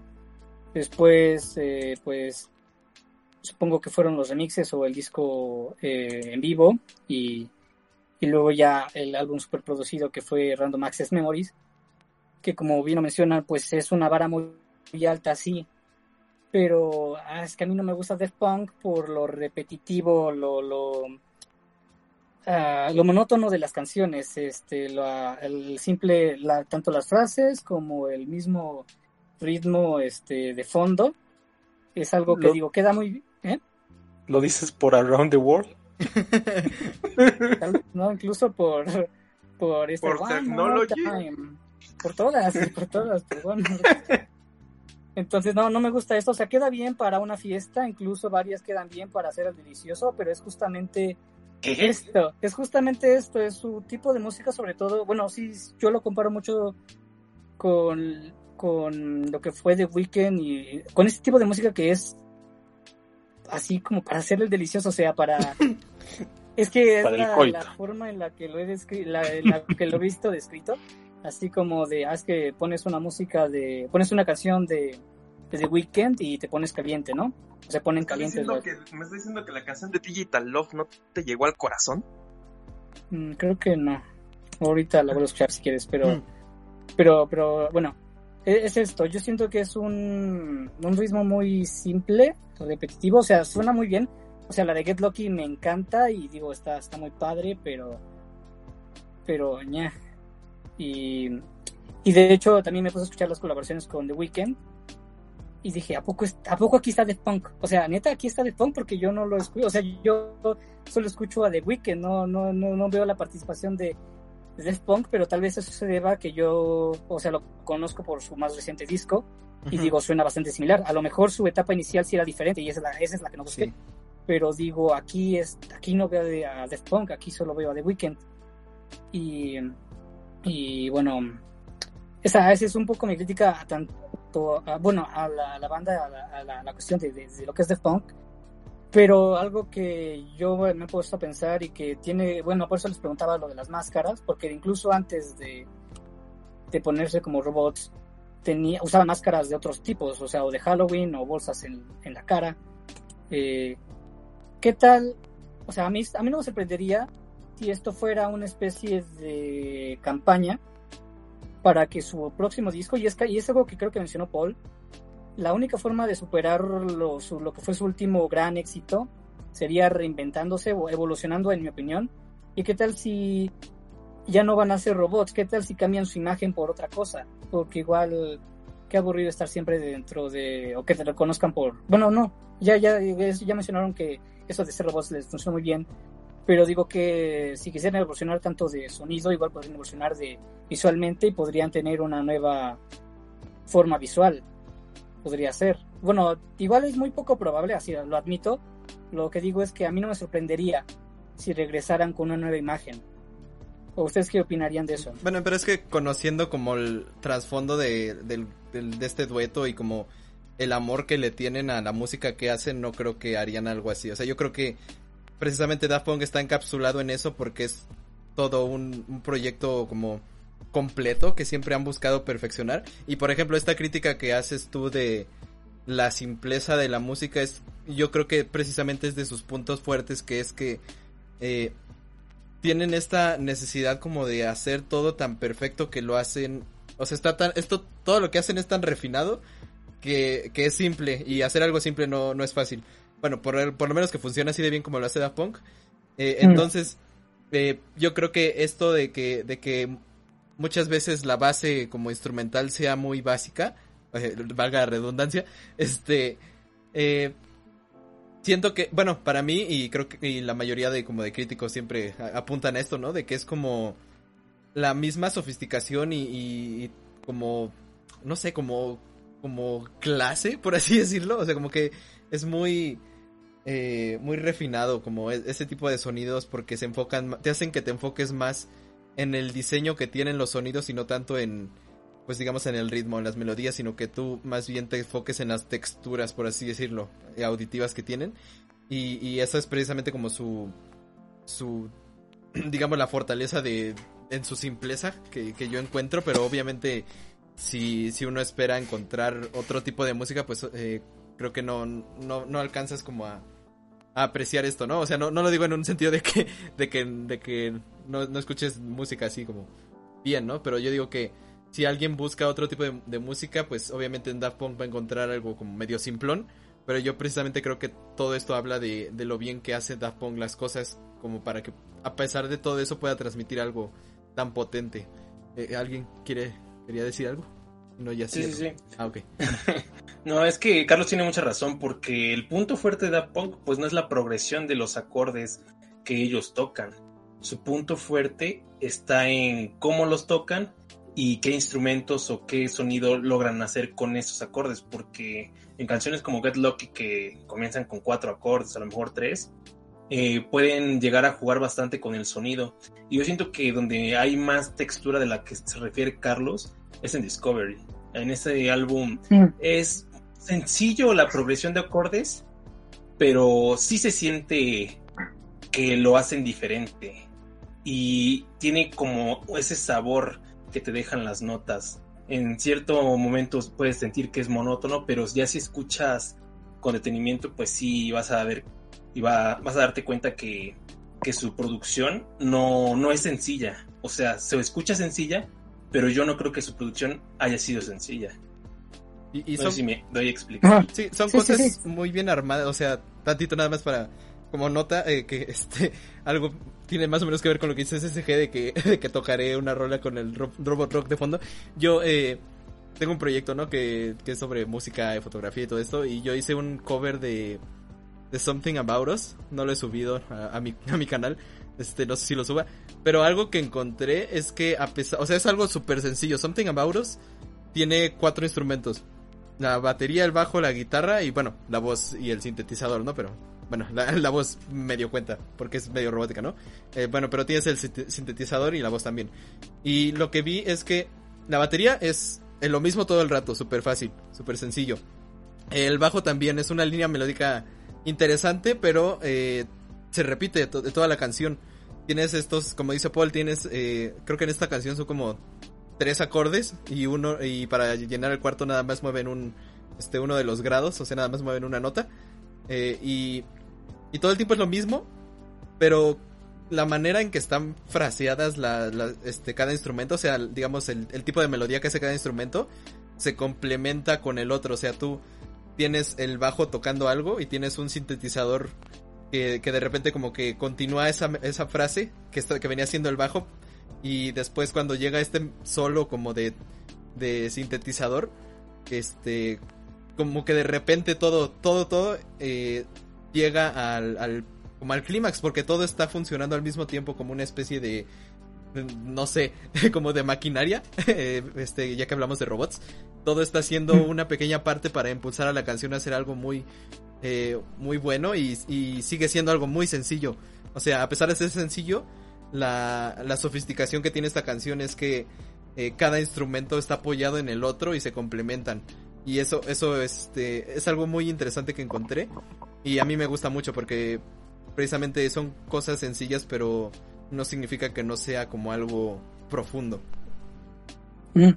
Sí, estoy de acuerdo en cuanto a la producción eh, sonora que tiene, o que, como bien han mencionado, son muy perfeccionistas en este sentido y por eso no eh, dudarían de hacer algo nuevo tal vez, pero o sea, estoy de acuerdo, digamos, en esto, de que incluso se escucha bien y como bien lo mencionabas, es difícil que algo tan simple se escuche tan bien y que tenga tanto éxito, pero yo no, eh, o sea, es algo que yo no escucharía por puro placer o por, bueno, por, ajá, por querer escuchar algo, o sea, es algo que yo escucharía en una fiesta, que me gustaría escuchar en una fiesta, que me gustaría escuchar, ya saben, en acá en el de, en, otra cosa, pero pero no es algo que escucharía yo por mi cuenta solo, porque para mí es, es no me transmite mucho más que que por, por ejemplo, eh, como lo mencionó Spin Master, la, la banda sonora de Tron, creo que igual con eso las conocí y sí creo que para mí fue una elección en el clavo así perfecta este Daft Punk para hacer esta banda sonora porque pues qué mejor para para transmitir el futuro en, en música no entonces quedó muy bien Lo clavaron Eh, al Toris, dice Spin Master. este y eh, igual que mencionaban Clímax y si quieren que les recomiende una película de Gaspar Noé este la película de Clímax de Gaspar Noé este la película de Clímax de Gaspar Noé participó uno de los dos de Death Punk este el que no termina en Cristo este Es el, el que no el me que acuerdo. termina en ¿Judas? No, Bueno, es ajá. el, este vato. El anticristo, dice Spin Master. Y pues, ajá, entonces creo que y esa esa película igual igual tiene acá un, un sonido musical muy como que muy ex- muy extraño, pero por lo movida que es, ¿no? Pero bueno. No sé, pero, entonces, pero yo entiendo, Ah. o sea, yo te entiendo que escuchar algo tan alegre y movido en ciertos instantes como son los discos de Daft Punk, eh, o incluso raro y experimental como es Human After All, eh, no, no es algo que estemos como muy acostumbrados, ¿no? Como que precisamente algo, algo así como One More Time suena como una fiesta, suena como algo que, que escucharías en una especie de club y todo el mundo cantando así, One More Time. Este, Mm. pero bueno, yo, yo siento que precisamente escucharlo por, por lo bien hecha que está, eh, pues no necesariamente la, o sea, como que hay una escucha social y una escucha individual y creo que cuando lo haces individual tú como que aprecias ese, esos tonos que, que ya mencionaba este Fernando y Paul.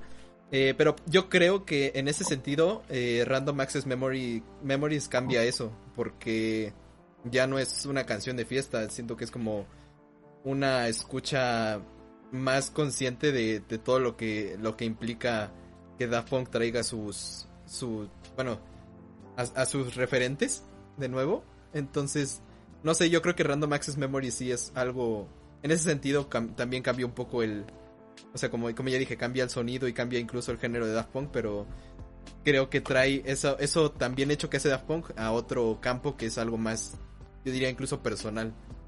No sé qué por ejemplo tú Toris que qué piensas de este del Random Access Memories en en ese aspecto de que por ejemplo canciones que son como muy prendidas este no escucharías tú nada más porque sí eh, bueno sí sí escuchaste no sé si Sí, sí, sí lo escuché, pero es que yo lo, bueno, es distinto sí, mucho más producido que el anterior, sí, por supuesto, este, pero pero aún así es algo, bueno, es que yo no sé si estás de acuerdo en que diría que es mainstream, porque, o sea, la de Get Lucky la escuchaba en todos lados, así en todos, Es todos lados. súper quemada, eso sí. Este, También la de Instant Crush. Ajá, entonces yo diría que ahí se hicieron mainstream, pero no sé, no, eso no es house, ¿verdad? No es house francés No. eso, ¿o sí? No, güey, no, Ajá. eso ya no, Ya no, ya, no, ya no. ya no le saben. Pero, pero creo que, no sé si fue con el único que le ganaron un Grammy o algo así, pero...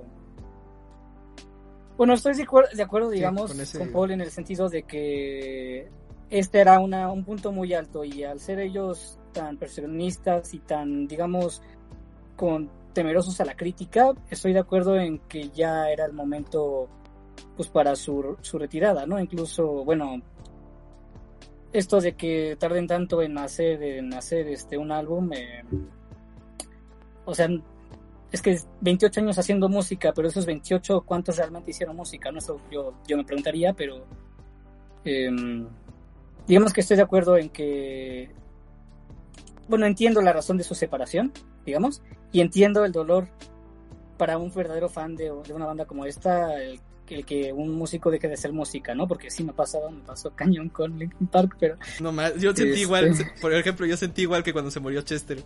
Eh, y solo me ha pasado estas dos veces que, que de verdad, de verdad me duele que ya no vaya a existir música de alguien así. O sea, sí, sí entiendo esa, esa sensación y pues igual si tienen alguna experiencia así en el chat la pueden comentar. Cuando, cuando se separó de, de Whitest Boy Alive. O cuando el Jeff Magnum dijo, ya no voy a hacer música porque estoy dentro. bueno, habla- en una, en una siguiente edición hablaremos de In the, In the Aeroplane, ¿no? Over the Sea. Estoy seguro. Ok, muy bien. Este, algo más que añadir, creo que Fernando quería decir algo, pero no sé.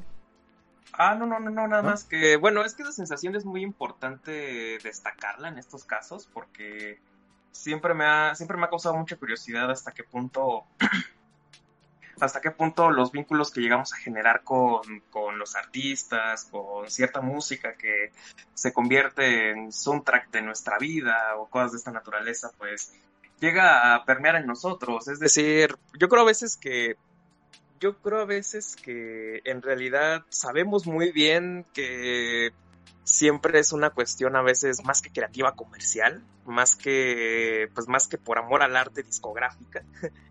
Y pues aún así sabemos que no nos que nos cuesta mucho trabajo desprendernos de esta idea o hasta nos sentimos mal, nos sentimos mal cuando cuando estos vínculos de alguna manera ya los vemos un tanto rebasados, o sea, te digo, yo, yo no he sentido algo parecido en, ese, en, esa, en esa cuestión, al menos no con actuales, pero es increíble en dado caso qué te causa las, qué te puede causar el, ya saben, qué te puede causar, por ejemplo, la influencia de ciertos, de ciertos referentes musicales y cómo te llegan a marcar en dado caso. Creo que en Daft Punk sucede algo, sucede algo con todos a la hora de, a la hora de pensarlo un poquito porque de alguna manera es música que al menos en nuestra generación pues nos, nos tocó en pleno, en pleno auge, le tocó también a la generación anterior. Entonces, creo que esa es la gran relevancia que a veces creo que no se destaca tanto, sobre todo por los años en los que estamos. eh, que ahorita pues todo es todo es relevante y a veces la música o cuestiones de esta naturaleza son como lo que menos importa dentro de lo que importa pero de alguna manera siempre es bueno rescatarlo. Siempre creo que es muy bueno rescatarlo porque creo que no tenemos idea de hasta qué punto, pues hasta qué punto esta música te marca, de alguna hasta que te acuerdas que, hasta que te acuerdas que sin pensarlo ya te estás acordando de una de estas canciones. A mí me sucedió esto con Daft Punk en algunos casos, eh, y eso es lo que creo que rescato más. Porque sí me gusta, sí me gusta mucho, pero no me encanta como, como tal, pero sí podría decir que hay mucha música ahí que me, de Daft Punk especialmente, que, que me ha gustado y que ha, te- ha- ha tenido sus momentos eh, en mi vida, no sé. Creo que, creo que también lo que, me volvió- lo que me puso más triste no fue una retirada, no fue alguien que se retirara o que muriese, sino que simplemente su estilo decayó horrible, como Mac de Marco. Ah, pero esa es otra, otra historia. Hablaremos también de esa después. Ay, sí, el Ah, Ma- sí. No mames, el- Macana. Macana Marcos. No, pero no, bueno, no, el chavo del 8, el chavo del 8. algo así. Bueno, pero precisamente, ¿no? Como decíamos, se retiraron justo antes de eso. Este, y pues nada, eh, ya para terminar, no sé si... Ya no, ¿verdad? ya no Este... Picaporte dice YOLO. Sí. YOLO, Humberto. Este, bueno, y ya nada más para terminar, pues les digo que me gusta mucho que se hayan despedido eh, dando este aviso en, en, YouTube, eh, mostrando un poco eh, esta escena de Electroma que es como, pues ya se acabó, nos despedimos, y uno, uno como que explota, que yo siento que sería como la, digamos, el grupo que se deshace, que se desarma este dueto, pero el otro sigue caminando hacia el horizonte, entonces es como eh, el legado queda ahí para que los demás lo continúen, por lo menos es como lo que me hizo sentir. Y como les digo, me encanta que termine con una de mis canciones favoritas de ellos, que es Touch. Eh, y me gusta que con esta frase que se siga repitiendo, que es este, eh, hold on, if love is the answer, you, you're home. Que eh, me gusta mucho, se retiran, disculpen la, el, la referencia así como insertada a la fuerza, pero para mí se retiran como de Beatles, ¿no? Dejándote que el mensaje es... Eh, todo, se puede resumir en que el amor es lo más importante y es lo que le tienes que poner a todo para hacerlo bueno. Porque siento que eso es lo que nos dicen cuando están dejando esta frase, ¿no? De que si el amor es la respuesta ya estás en casa. O sea que ya cuando...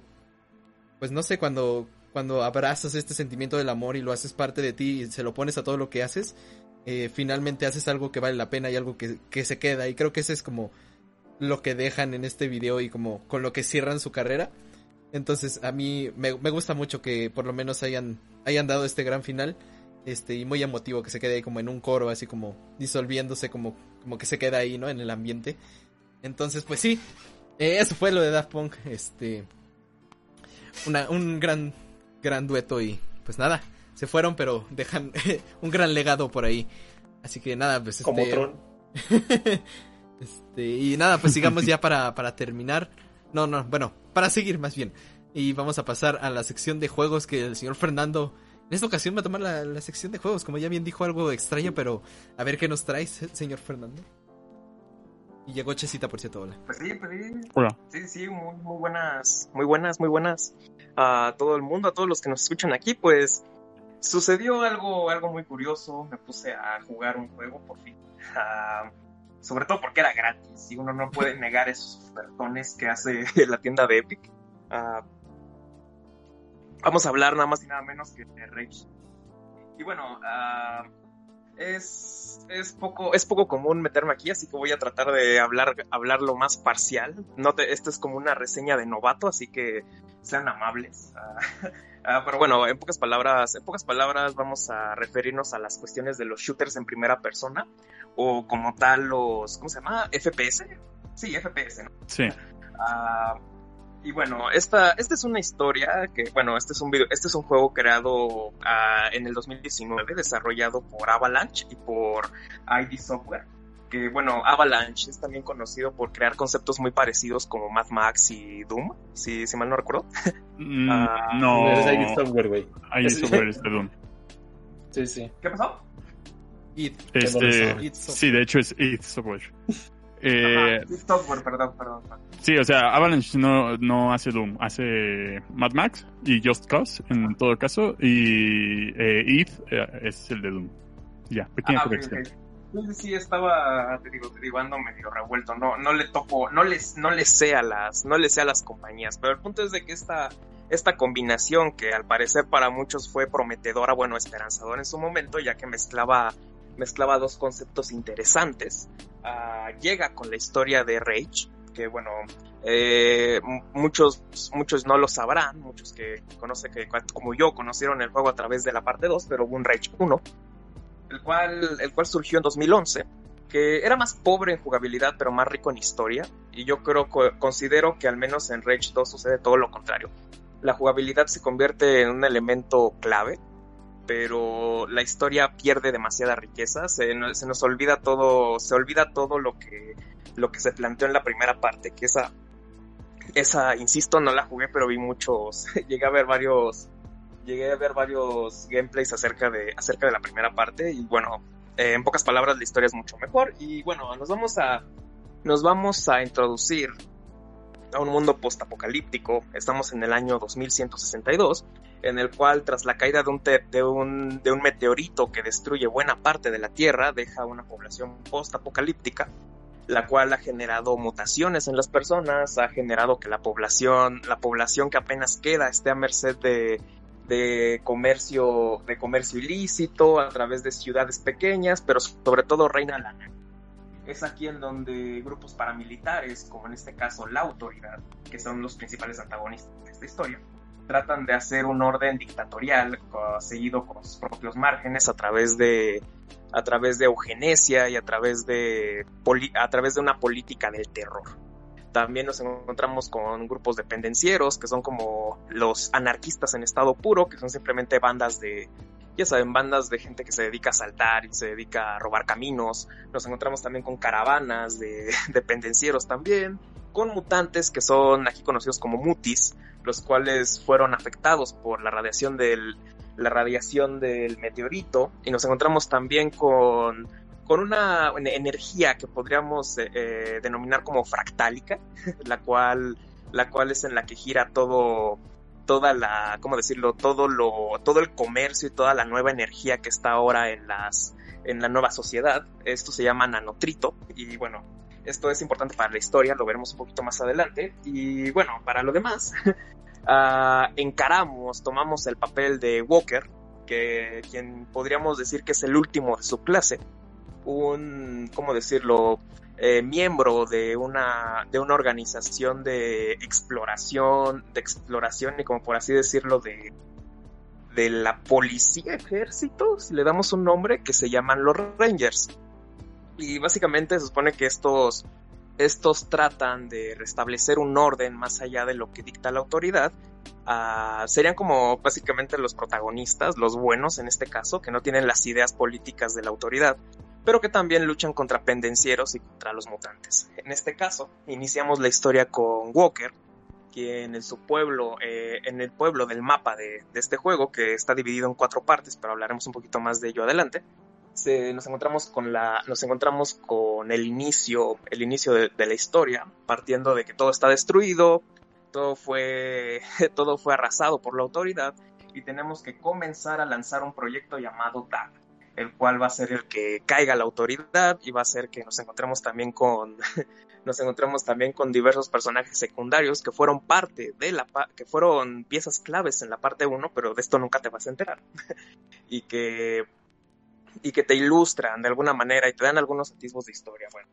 Podríamos comenzar diciendo que como un buen FPS, pues tenemos nos encontramos con muchos disparos, nos encontramos con nos encontramos con una jugabilidad de combate muy buena yo podría decir que de hecho es un juego explosivo. Yo lo denominaría como un juego totalmente explosivo, muy, muy capaz de, entretenerte con los disparos si es lo que te gusta. Uh, tiene, tiene una capacidad, tiene una, una paleta de colores muy atractiva que te remite a una, a una, te remite como a una estética steampunk que está aunada con un, con un soundtrack de rock industrial que bueno, es queda muy ad hoc con el tema. Todo todo se encuentra todo se encuentra siempre lleno de basura, todo se encuentra por lo general como de segundo uso. Eh, de hecho es muy curioso porque una cosa que me empezó a suceder, los que vivimos en municipios muy feos, es que este juego, este juego comienzas a ver, comienzas a jugar a, a, a introducirte un poco al mapa y te das cuenta que tu colonia toda fea del Estado de México en realidad no es muy distinta al mundo postapocalíptico que se plantea en este juego. Entonces, no sé, uno no sabe cómo, sentirse con estas cosas al ver cómo, al ver que en realidad los caminos del juego se parecen mucho a la carretera que necesitas usar a diario, bueno, cuando iba. Pero, pero bueno, para esto, para esto decidí, decidí denominar, uh, de, denominar puntos a favor y puntos en contra, en los cuales vamos a hablar un poquito de la cuestión. Y bueno, antes de llegar a eso, me gustaría decir que, bueno, este, este juego de alguna manera tiene, una, tiene, una, tiene un aspecto que a mucha gente le va a gustar, que podría ser, que podría ser, en pocas palabras, que es un grandioso FPS. Eh, yo, lo, yo lo denominaría así. Y no porque sea el primero que haya jugado, sino porque me, lo, me documenté, señores. uh, en realidad tiene un, una, una buena modalidad de combate. Los controles son cómodos tanto, tanto, tanto como en PC como en controles alternos que lleguen a usar en otras, en algunas consolas. No sé, yo usé, yo usé teclado de PC y la verdad es que me resultó cómodo. Uh, estuvo bastante, bastante tranquilón. Y bueno, podría decir que otro aspecto bueno aquí es que los, los personajes tienen buenos diseños, tienen, tienen identidad. Podría decirse que en- dentro de esta estética uno piensa encontrarse todo lo que va a haber en Mad Max siempre. Ya saben, estos autos tuneados pero culeros. Ah, Sí. ¿Qué más? Gente con el cabello pintado, gente con deformidades, no sé. Pero en realidad este juego tiene bastante identidad. Tiene una identidad que, como les digo, eh, viene acompañada de una paleta de colores muy buena, con un mapa variado y con una, con una diversidad de vehículos que resulta interesante. Ah, puedes usar desde el vehículo clave que se llama Fénix hasta poder usar algunos otros vehículos de transporte. La cuestión es muy variada, pero también es uno de sus puntos bajos y ya hablaré un poquito más de ellos después. Otro, otro punto bueno que podríamos decir de alguna manera es que el, ritmo, frenético y que de alguna manera, de alguna manera llegas a notar en el combate a cada rato, aunado con el soundtrack que les digo que es bastante interesante y que cambia con respecto a, al momento en el que te encuentres, hace que, hace que de verdad sientas una, sientas algo de adrenalina al jugarlo. A mí me gustó bastante que los diseños de armas ah, promueven que promueven que te encuentres que te encuentres con ganas de buscarlas porque si es algo hay algo que tiene este juego y es que no sé si es una constante en este género pero siempre tiene las armas dispersas en todo el mapa tienes que irlas a buscar tienes que desbloquearlas y es una constante que no afecta la historia como tal pero a veces se re- resulta un poco repetitiva demasiado repetitiva y ese es el principal punto malo de este juego. Es un juego absolutamente repetitivo. Podría decirles que en realidad solo hay un hay un alrededor como de siete actividades, siete actividades clave que son como ah, pelear contra mutantes y, y destruir sus, sus nidos para que no se reproduzcan. Pelear contra los convoyes motorizados, eso con tu vehículo. Eh, la siguiente sería la siguiente sería pelear contra pendencieros. La otra a desbloquear armas. La otra sería pelear contra unos tótems gigantes que son que de la autoridad que se llaman sentinelas. Y la otra sería como pelear contra incursiones de, de cualquier otro tipo. Eh, en pocas palabras, esa es toda la, esa es toda la, la jugabilidad. Y multiplica eso por, por 50 y repartido en todo el mapa. No sé si eso es una constante en juegos como Mad Max o Doom. Ahí me responderán ustedes, señores, señores Humberto et al. Eh, Doom es un juego que en realidad no tiene un mapa abierto. Es básicamente ve de punto A a punto B. Pero un desmadre entre punto A y punto B. Sí, el chiste de Doom es que sea frenético a, a madres. Ajá. Ok, ok, ok. ok. y con Bueno, respecto a Mad Max, pues sí es un juego de mundo abierto que te pone eh, misiones secundarias a lo güey. Ajá. Para que tengas Yo te, contenido. puedo, yo te puedo hablar de los Just Cause porque sí, en efecto, yo soy el pendejo que sí jugó la mayoría de los Just Cause. Y esos que son Ah, por también. o sea, el punto principal de Just Cause, Fernando, es hacer Ajá. explotar cosas, güey. En todos Sí. los juegos es hacer explotar cosas y por eso te dan puntos, güey. ¿De dónde sacas madre? ¿Quién sabe? Pero de repente estás en el aire, di- disparas con tres balas, cuatro o cinco balas que le des a, un contenedor. Ajá, explota todo. Y de hecho en el PlayStation 4, yo cuando estaba jugando Just Cause 3, luego se me paraba bien cabrón y me daban bajones bien cabrones porque con un solo misil explotaba toda una ciudad. Entonces, el punto de... Gran frase. Esa es una, Sí, esa es una característica que aquí pasa y es que de plano, de plano te la, hay un punto, hay un punto en el que o sigues la historia y de hecho ese es el punto, un punto negativo clave que en realidad pues eh, terminas, vas como en el 50% de la progresión de, de todo, en lo que estás upda- upda- updateando, en lo que estás como llenándote de armas, llenándote de dinero y todo esto, ah, también modificando el vehículo, los vehículos. Y hay un punto en el que si sigues la historia como en el 50% del juego, ya puedes terminarla. Yo me quedé como cuando terminé con el jefe final, que por cierto es muy genérico, es un jefe final así de Power Ranger, casi casi. Al- bueno, casi casi se llaman Rangers también, pero eh, en realidad es un villano súper genérico. Te- terminas la historia, te salen los créditos y te das cuenta que todavía te falta como la mitad para, la mitad así para llegar al máximo potencial del, del protagonista. Eh, en cuanto a armas y en cuanto a, ¿cómo se llama? A progresiones así como de de la armadura y de esta, de esta naturaleza. Entonces, hay un punto, en ah, un punto en el que yo estoy, que en realidad el juego, pues, podrías terminar la historia en unas 5 horas, pero para terminarlo todo, como, como fue mi caso, tardé al menos unas 20 horas. Entonces, de lo que me di cuenta es que si llegas al máximo potencial del, del protagonista, en realidad con, con el arma básica ya máximo tope y con, y con el rush de, de este personaje, que sería como la sobrecarga, eh, puedes terminar con un pueblo en, cinco segundos, básicamente. Es una cosa tremenda. Entonces, esa es la cuestión, que es un punto malo que también le veo. Te cansa el combate.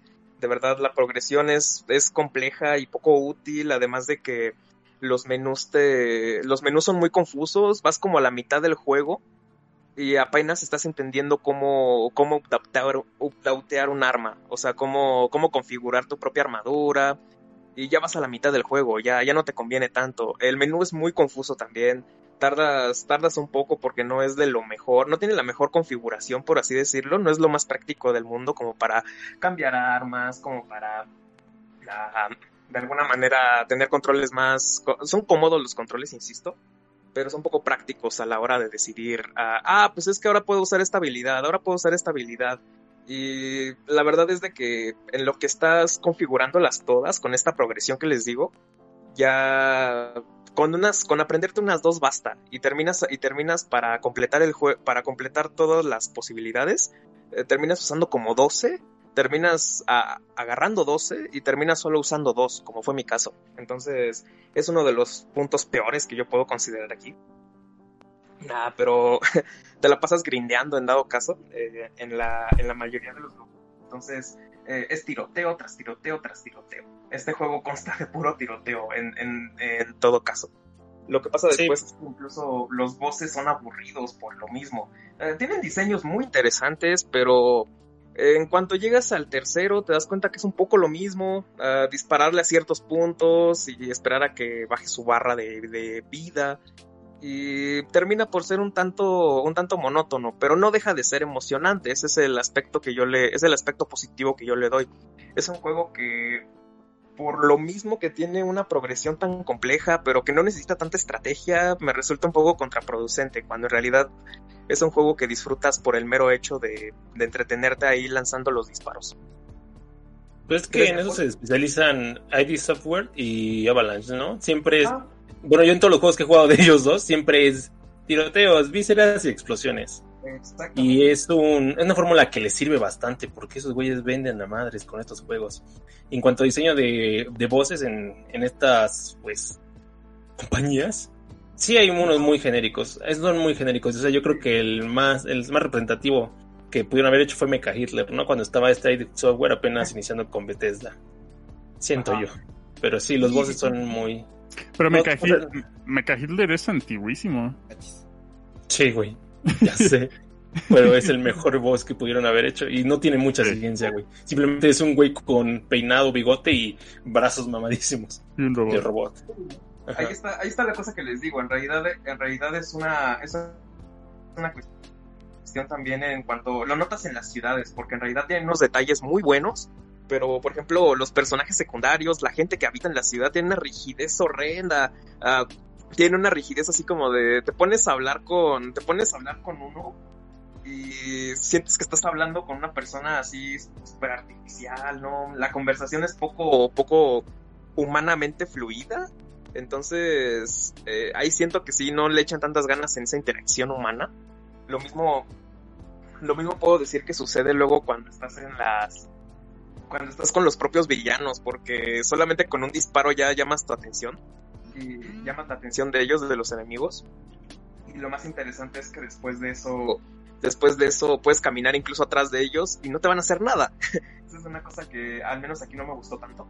Ah, tiene, tiene también un defecto que al menos para mí, que a mí me encanta la narrativa en los videojuegos y que siento que es una parte fundamental a veces, tiene poco corte, muy pocos cortes cinemáticos. En realidad estamos hablando de como 20 minutos en total y los puedes omitir, tanto así que los puedes omitir y no va, y no va a afectarte nada.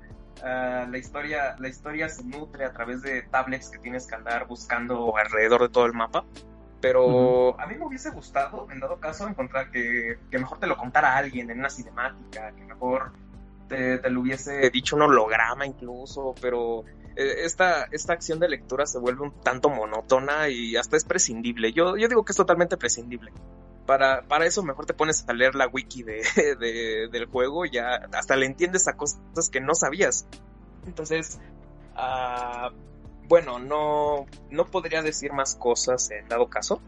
ah, más allá de la cuestión de la, de la historia que no es buena. ah, yo podría decir que realmente este juego, así mi, mi recomendación básica es que si te gusta el mundo abierto, si te gusta el mundo abierto y te gusta como crear tu propio esquema de juego, ah, crear así de alguna manera, tomar tu propio rumbo en un juego, ya sea a través de la historia, a través de misiones, pues es un juego para ti.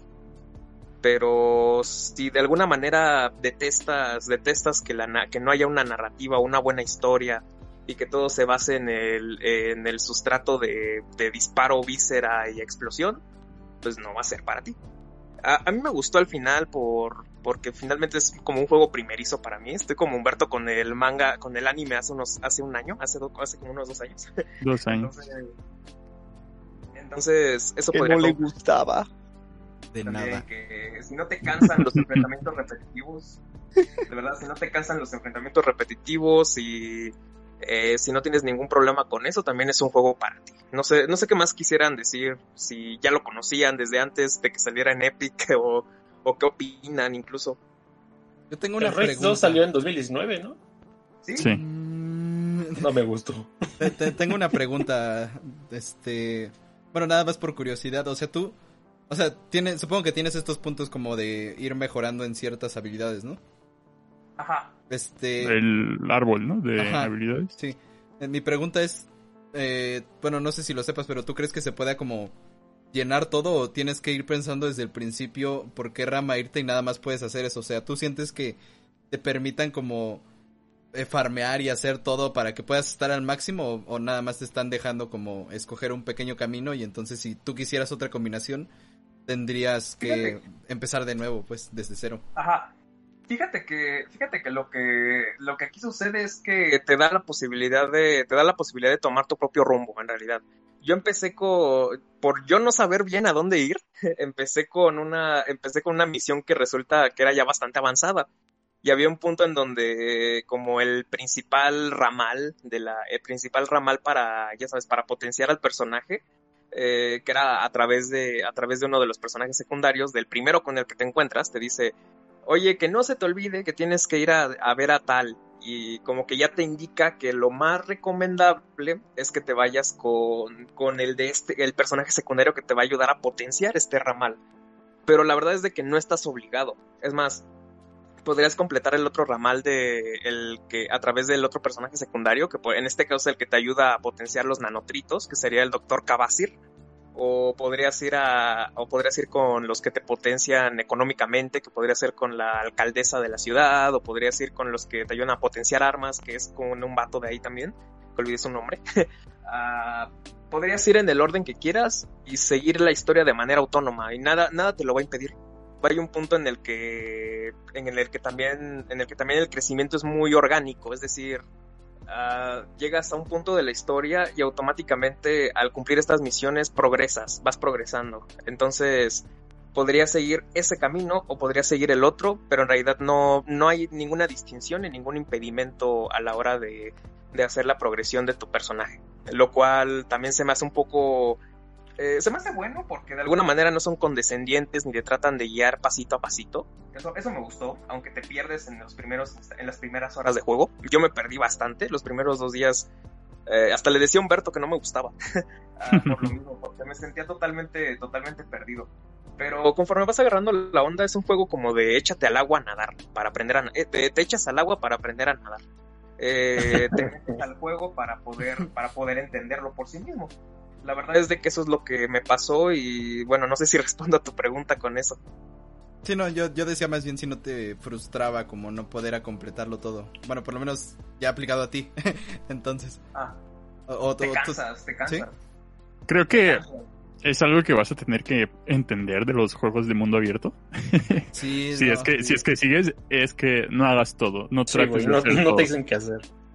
Ajá, Mm. hay un punto, hay un punto en el que ya dices, bueno, es que en realidad ya traté de hacer, ya llegué a un punto en el que hice el 80% y lo que haga ya de plano son easter eggs o son ya ah, los mismos los mismos enfrentamientos que llevas haciendo que llevas haciendo ya como desde que llevas haciendo como 20 veces. Entonces, por ejemplo, hoy hoy hice como los últimos y dije, aquí le dejo. Ya no hay nada más que ya no hay nada más que pueda probar en este juego.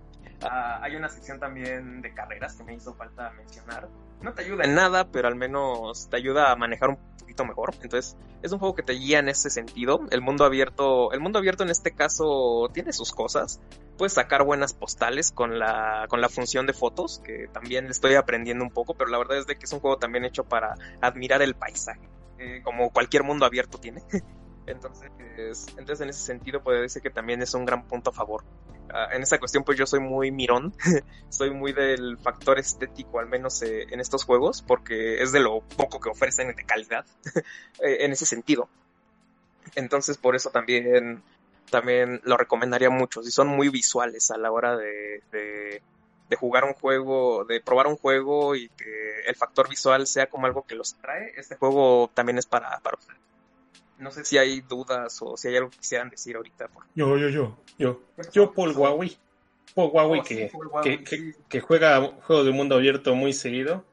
Eh, yo diría que si que si tienen varo, mejor no jueguen Rage. Ah, sí. Porque no es un buen juego. A mi parecer, yo sí vi los gameplays cuando salió. Eh, Y no me llamó la atención. O sea, No. yo creo que si quieren un mundo posapocalíptico, con una buena historia, con un buen desarrollo de personajes, con buenas ramas de habilidad, eh, con buenos easter eggs, con, con cualquier otra cosa y, me- y que sea un first per- person shooter, yo creo que me iría mejor por un Fallout o por el Metro Exodus. Siento que exageraste bastante diciendo que no es un buen juego. Porque si digo, eh, eh, no creo, o sea, puedo entenderte que, que no te guste, que quizá haya mejores, pero tampoco diría que es un mal juego, ¿no? Y, y, o sea, no lo he probado para nada, igual vi gameplays, no es de mi, no me llama la atención tanto. Porque sí soy como más cosas igual. eh, Aquí, aquí en el, en, en el- bueno, en el Discord son muy fans de Fallout al parecer. este, Claro que sí. eh, igual a mí me gusta más, yo preferiría irme por un Fallout, igual por el metro, ¿no? Que igual lo dan gratis cada mes. Este, este, pero igual y si está barato, dale una probada. Este, Sí, sobre, todo, sobre todo siendo gratis. Ah, esa es, una, es una cosa que yo, yo abogo mucho. No hubiese pagado por él. Esa es una, es una cuestión muy real. Eh, es como cuando. eh, es como cuando, por ejemplo, ¿cómo decirlo? ¿Cómo decirlo? Es como cuando estás ahí en los, eh, no sé, en, un lugar en un lugar de ofertas y te encuentras así cualquier cosita y dices, esta, esta madre está bien barata, pero en realidad no la necesito y probablemente no la quisieras o- no la quisiera si no estuviese barata. Entonces la tomo de todos modos. Eh, es una cuestión hasta de ego. Entonces, por lo mismo, por lo mismo, yo diría que también estoy en desacuerdo con Paul. No es, no es como tal un mal juego. En realidad te entretiene bastante. Y te digo, yo que soy muy del aspecto visual, todavía le, rescato mucho en ese sentido. Y podría decir que podría decir que si lo siento cansado, si lo sentí cansado en cierto punto es por lo repetitivo del concepto. Pero no me extrañaría que encuentre lo mismo en otros lados. o sea, no me extrañaría que me resulte también cansado y monótono cualquier otro cualquier otro de cualquier otro shooter en primera persona. Entonces, ahí sí me quedo con la enorme duda de la inexperiencia. Sí, o sea, yo digo que ya comparando y viendo con lo que ya hay y lo que ha habido, eh, váyanse por un Stalker, váyanse por un Fallout. eh, son juegos que están mejor desarrollados que el Rage, porque el Rage también tuvo muy mala crítica el 1, en especial, en específico el 1. Porque cuando los sacaron, pues ya había bastante material, ¿no? De dónde sacar. De, si te decían un Fallout o el Rage, obviamente ibas escoger Fallout, ¿no? Y, estoy, y yo creo que Picaporte está de acuerdo conmigo en que iba a escoger un Fallout. Y no sé, Sí, sí, creo sí. que Picaporte no conoce el Stalker, pero Stalker también es muy buen juego. También es un poco repetitivo, pero su ambientación y atmósfera pues son, son su punto fuerte, ¿no? Y en el Pero, pues Es, o sea, un poquito. eso de la crítica que igual mencionas se me hace un poco raro porque a fin de cuentas debes de criticar el, produ- el producto, ¿no? No hacer tanto la comparación. O sea, está bien, estamos hablando de que son a veces eh, cosas bastante caras y si, si me dices, ¿qué me compro? ¿Rage o Fallout? Fallout. Eh, va a estar mucho mejor. Pero igual, si tú tienes ganas de ver qué onda con Rage 2, sobre todo el 2, porque el 1 sí tengo entendido que sí es así como un experimento. Fue Brew, güey. Eh, fue un juego Brew. Eh, fue más un experimento y este ya, bueno, el 2 es como, bueno, ya construimos, tenemos algo, vamos a, a ver qué se puede mejorar, rehacer, etcétera, ¿no? Eh, igual te digo, no he probado Rage, no es como un juego que yo diga, ay, guau, quiero probar Rage. Digo, ya lo agregué ahí a mi biblioteca de, de, de, de juegos de Steam, porque, digo, de Epic, porque pues, es es gratis, como dice Carlos. Es- ah, sí, está Black Desert Online gratis, banda, agréguenlo. Es donde no lo vayan a jugar. ¿Sí? Eh, le dan valor a su cuenta, creo. Eh, pero... Miren, si lo bajaron gratis, jueguenlo. Lo- lo- Creo que lo que menciona Fernando es un tanto interesante. Igual y se vuelve un juego especial para ti. Sí, o sea, para, que, para que no les contemos, para que ni Paul ni yo les estemos contando. Bien. ah, voy a poner el ejemplo, ¿no? Con el juego de Mad Max. El juego de Mad Max es un tanto escueto. Es este, se siente un poco vacío eh, cuando estás este en el mapa. eh, pues está vacío, no hay mucho que hacer. Luego las misiones secundarias que te pueden estar como bien absurdas. Pero yo lo estoy disfrutando como no tienes idea. porque se me hace muy relajante esa experiencia, pero está dentro de mi, a pe- a pesar- aparte de que soy fan de Mad Max y aprecio los detalles y etcétera, ¿no? Eh, aprecio lo- los easter eggs, estoy apreciando eh, bastante la las configuraciones de los carros, porque o sea, el juego de Mad Max, su objetivo principal es tunea tu carro bien chido. este, eh, y hay tunea tu carro bien chido y hay un vato que te quiere matar por allá, ¿no? Eh, es básicamente la historia principal del juego de Mad Max. que, por cierto, ya lo streamamos una vez, ahí hacemos streams eh, de vez en cuando entre semana. Eh, los viernes hacemos los streams en conjunto. Eh, pero eh, yo lo estoy disfrutando, es bastante relajante, relajante para mí ese juego, ir manejando ahí por el yermo, eh, explotando todo, porque también es un juego de explotar todo. Eh, y para mí se está volviendo una experiencia muy grata. Lo estoy disfrutando más que eh, juegos más grandes, ¿no? Eh, que con más renombre que haya jugado. Y eh, pues creo que si tienes la oportunidad de, de jugar este tipo de títulos que pues, son AAA y que los buscas y no están baratos todavía, eh, y que Epic te lo da así de manera gratu- gratuita, pues dale una probada, igual se vuelve algo especial para ti. Eh, ya lo que menciona Paul, por ejemplo, para Paul, él no le tiene eh, para nada ganas, pero no le tenía ganas a esa persona. Eh, y, y- y mírenlo ahora. Eh, No, no, no, yo no respeto. No. es, es todo un chat de persona el vato. Eh, pero también entiendo los puntos de Paul. O sea, claramente hay. Estoy casi seguro de que hay muchos mejores juegos allá afuera. Eh, siempre hay un pez más grande, ¿no? Es una enseñanza que te da Star Wars 1, es lo único que puedes aprender de Star Wars 1. Eh, siempre hay un pez más grande, pero nunca hagas de menos al pez pequeño.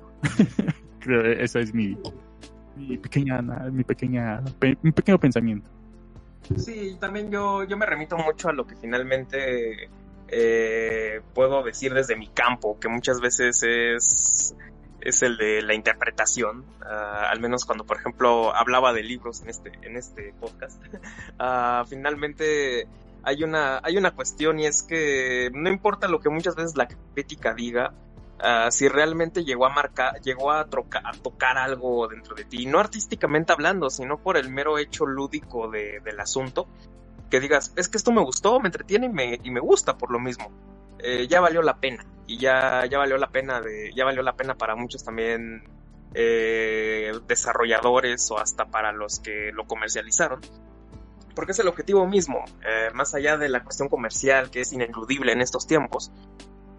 Uh, finalmente hay algo de creación en este punto y, es, y esa es una de las razones por las cuales uh, para muchos los videojuegos pueden llegar a ser arte, por lo mismo. Ya lo hablamos en el especial de Undertale en su momento, pero eh, es uno de los factores que también tomo muy, muy, en cuenta a la hora de revisar esto y es que si finalmente encuentras algo que te puede llegar a gustar o que te puede llegar a causar algo eh, externa o internamente dentro del juego, pues ya, ya valió la pena en dado, en dado caso. Y acá con Rage 2 eh, no fue una gran historia, no fue una gran... Fue una, fue una interesante forma de jugar, me gustó, me entretuvo. Pero me cautivaron sus paisajes, eso sí me gustó bastante. Uh, aunque a veces, aunque a veces no sé, ¿cómo decirlo? No, se trababan un poco al menos, sobre todo no cuando... ¿Qué pasó? Eso siempre ha pasado con los juegos de, de, software. De hecho, Pika, no sé si a ti te pasó con el Doom del 2016, que luego uh -huh. no carga las texturas. Ah, sí, de repente yo iba... No, no, de hecho, algo que tiene la versión de PC, que está bien random, del Doom 2016, es que si usas audífonos Bluetooth, no se oye el juego.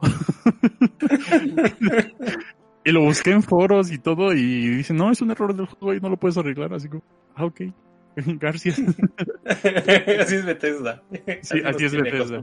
Así es Halting. No, no, no, pues así, así me pasó en este caso. Iba muy, iba, de repente yo empecé a ir muy rápido y es como de esto se está trabando, pero circulaba, circulaba.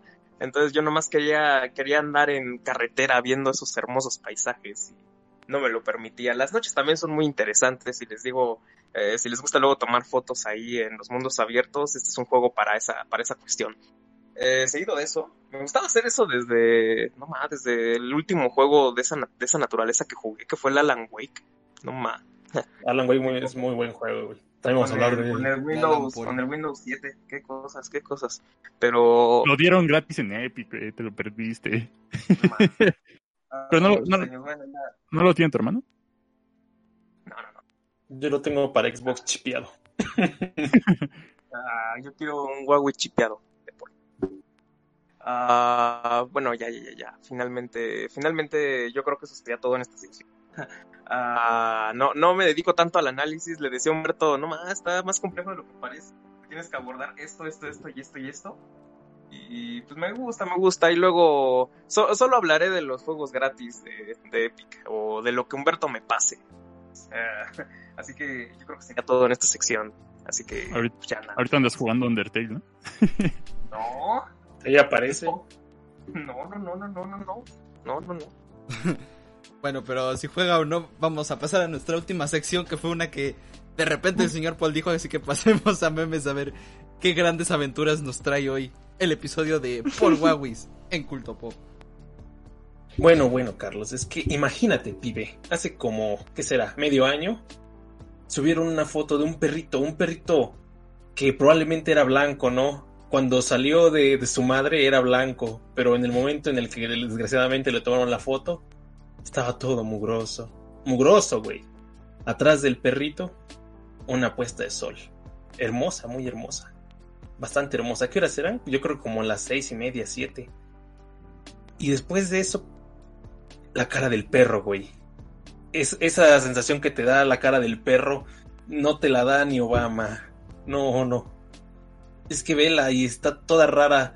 Y solo recortaron toda esa imagen para enfocar esa mismísima cara para poner una frase que probablemente Toris estuvo teniendo en su cabeza mientras escuchaba Daft Punk, ¿no?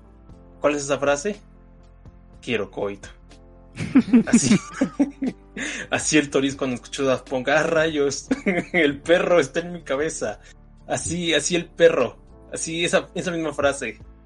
Y pues yo nada más la dije, ah, podemos hablar de este meme. ¿Por qué? Porque yo tengo una experiencia muy, pues muy rara con este meme, ¿no? Porque cuando alguien, alguien se lleva bien con una persona, independientemente del sexo, pues luego hay como estas conversaciones, ¿no? Así como de, ajaja, ver tus patas, ¿no? O cosas así, cosas que haría Litos. Y, y pues yo, yo, yo, cierto. yo envié, yo envié esa foto esperando obtener una respuesta satisfactoria, y todo consensuado obviamente. Y, y me contestaron con, me contestaron tristemente con las siguientes palabras, ¿no? Jaja, no mames, Paul, es miércoles de ceniza.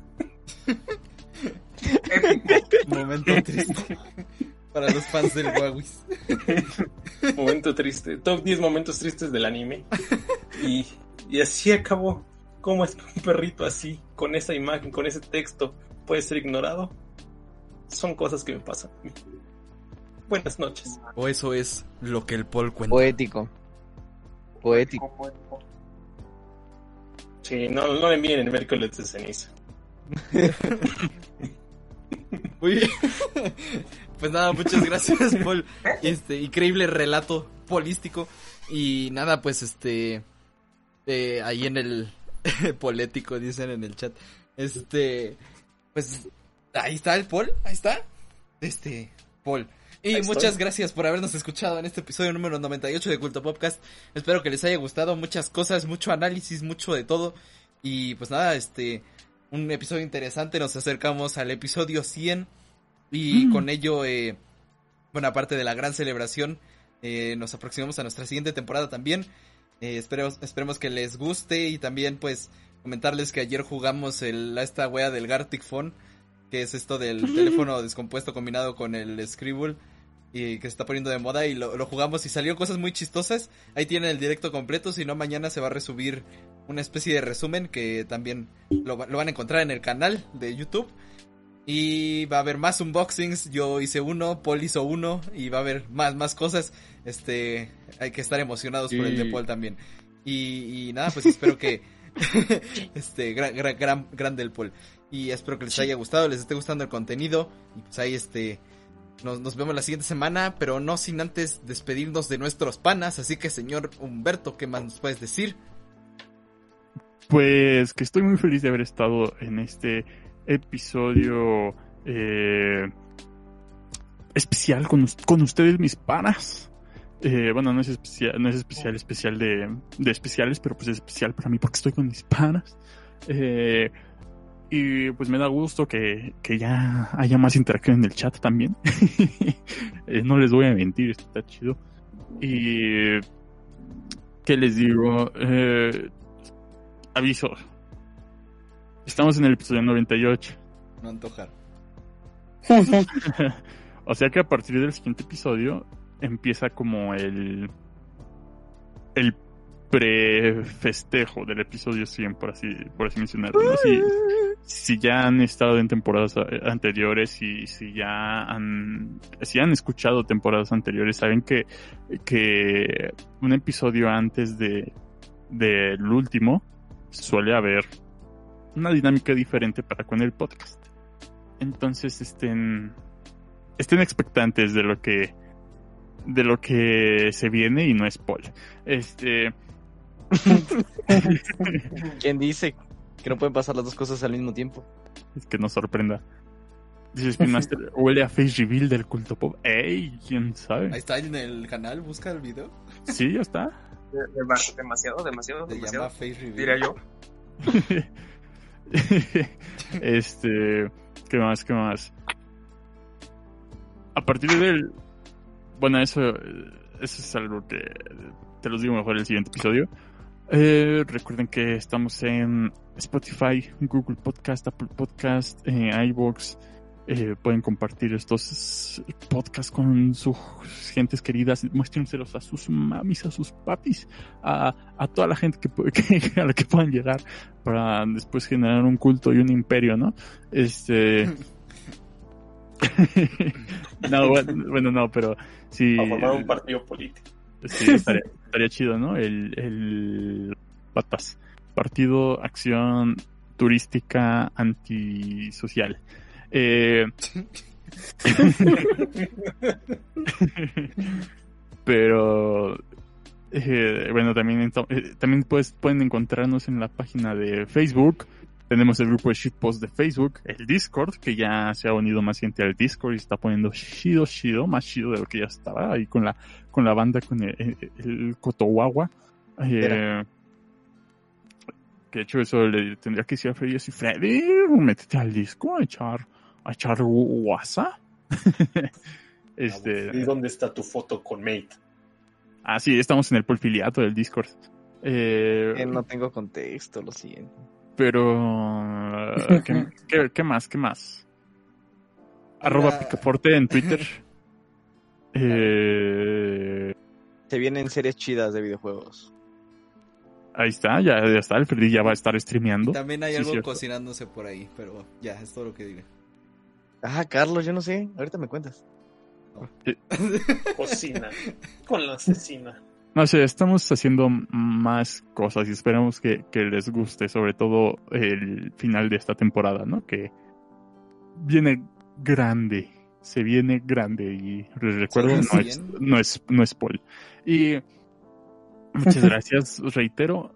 Y eh, pues si está pasando algo en sus vidas, pues, manténganse eh, esperanzados, ¿no? Siempre puede suceder algo bueno dentro de una situación mala.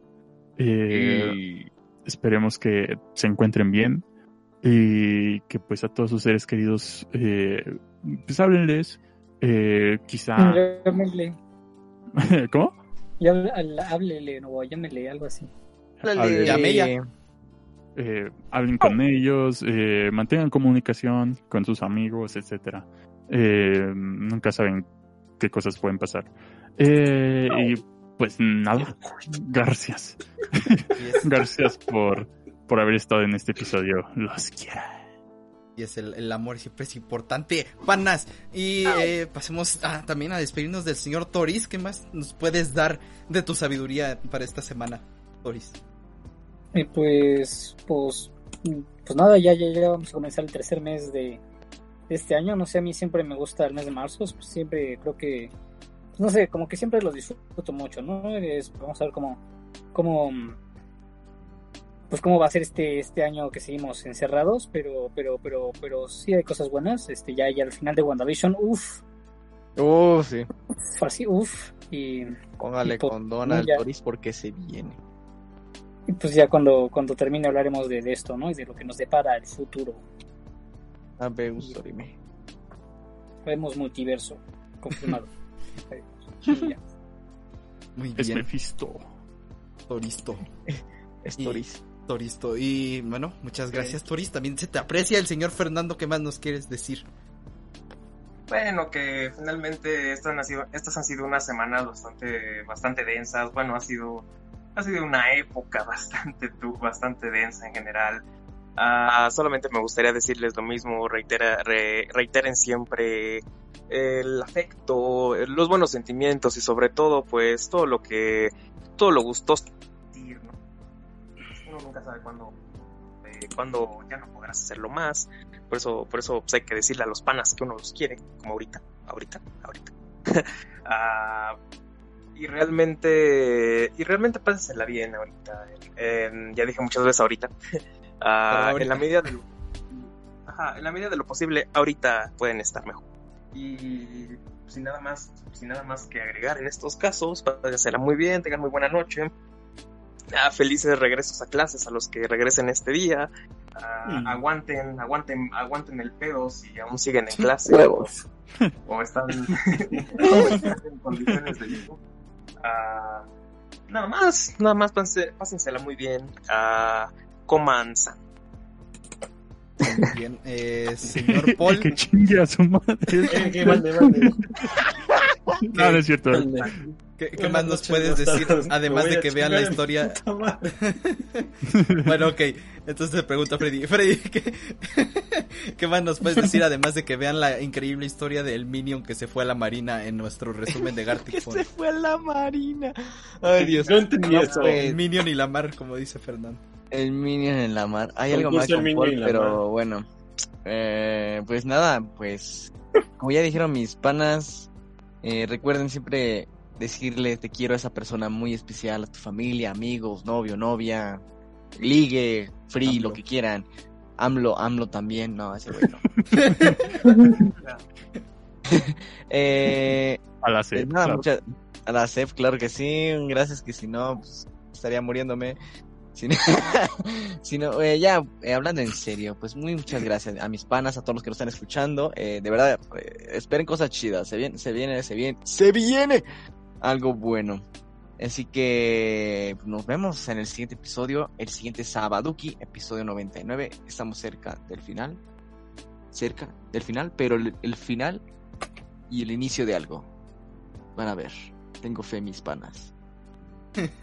Ok, muchas gracias, señor Freddy. Y por último, señoritos, este, ¿qué más nos puedes decir además de cuál es el horóscopo para, para Capricornio esta semana? No, para Aries, Es- para Aries. Bueno, para. Esa es, esa No, es la no, predicción. ¿qué, qué, qué va, qué va a pasar? Dime, dime, necesito saber. Dime, Bru, por favor. El horóscopo Es de Paul, que a ver. Si, si Se tu lo signo van es a cochar. Se lo van a cochar. Ese morrillo. Este. Ya vámonos a la verga. Muy bienitos. Y por ahí está el Spin Master que dice que la verdad han sido días difíciles y no pensé tener un día así de especial escucharlos. A ustedes me ha hecho seguir adelante. Este, pues, qué, bueno que los podemos este, acompañar. Eh, sabemos que no ha sido fácil para nadie y pues cada quien tiene una situación distinta, así que esperemos que, eh, como bien dice Humberto, eh, dentro de lo que, de sus posibilidades, pues obviamente vean el lado bueno. Siempre hay esperanza mientras haya vida. Y pues nada, eh, también este, pues muy agradecidos con todos los que nos escuchan, los que están por ahí en el chat, no nada más a Spin Master, pero bueno, como era su cumpleaños, pues había que decirle felicidades y esperemos que, que la estés pasando bien, pero también a- al resto que estuvieron el día de hoy. claro. y con esas bellas palabras de Freddy nos despedimos. Nos vemos la siguiente semana. Recuerden, mañana sale el resumen, el lunes, no, el martes sale un boxing. Y nos vemos el viernes con posibles streams entre semana y si no, hasta el sábado. Ahí nos vemos eh, la siguiente semana. Bye. ¿Te gustó el podcast? Recuerda seguirnos en nuestras redes sociales como Culto Podcast. Nos vemos en la siguiente semana. Gracias por oír.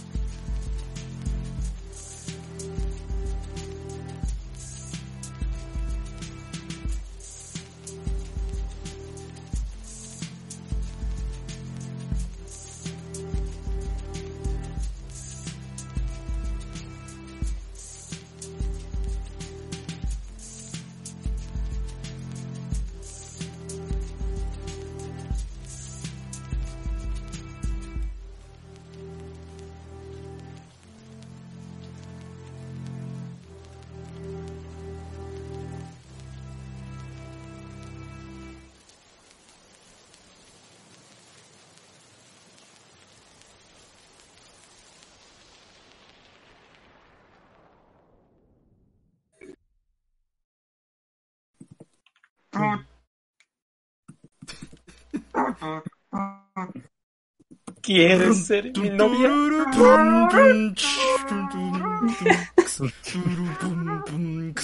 Paul, que, que es muy inesperado. Yo no, puta. Con el poder Eh. de suitos. Por presión social. Sí, Paul. Acepto. Ah, lo sabía.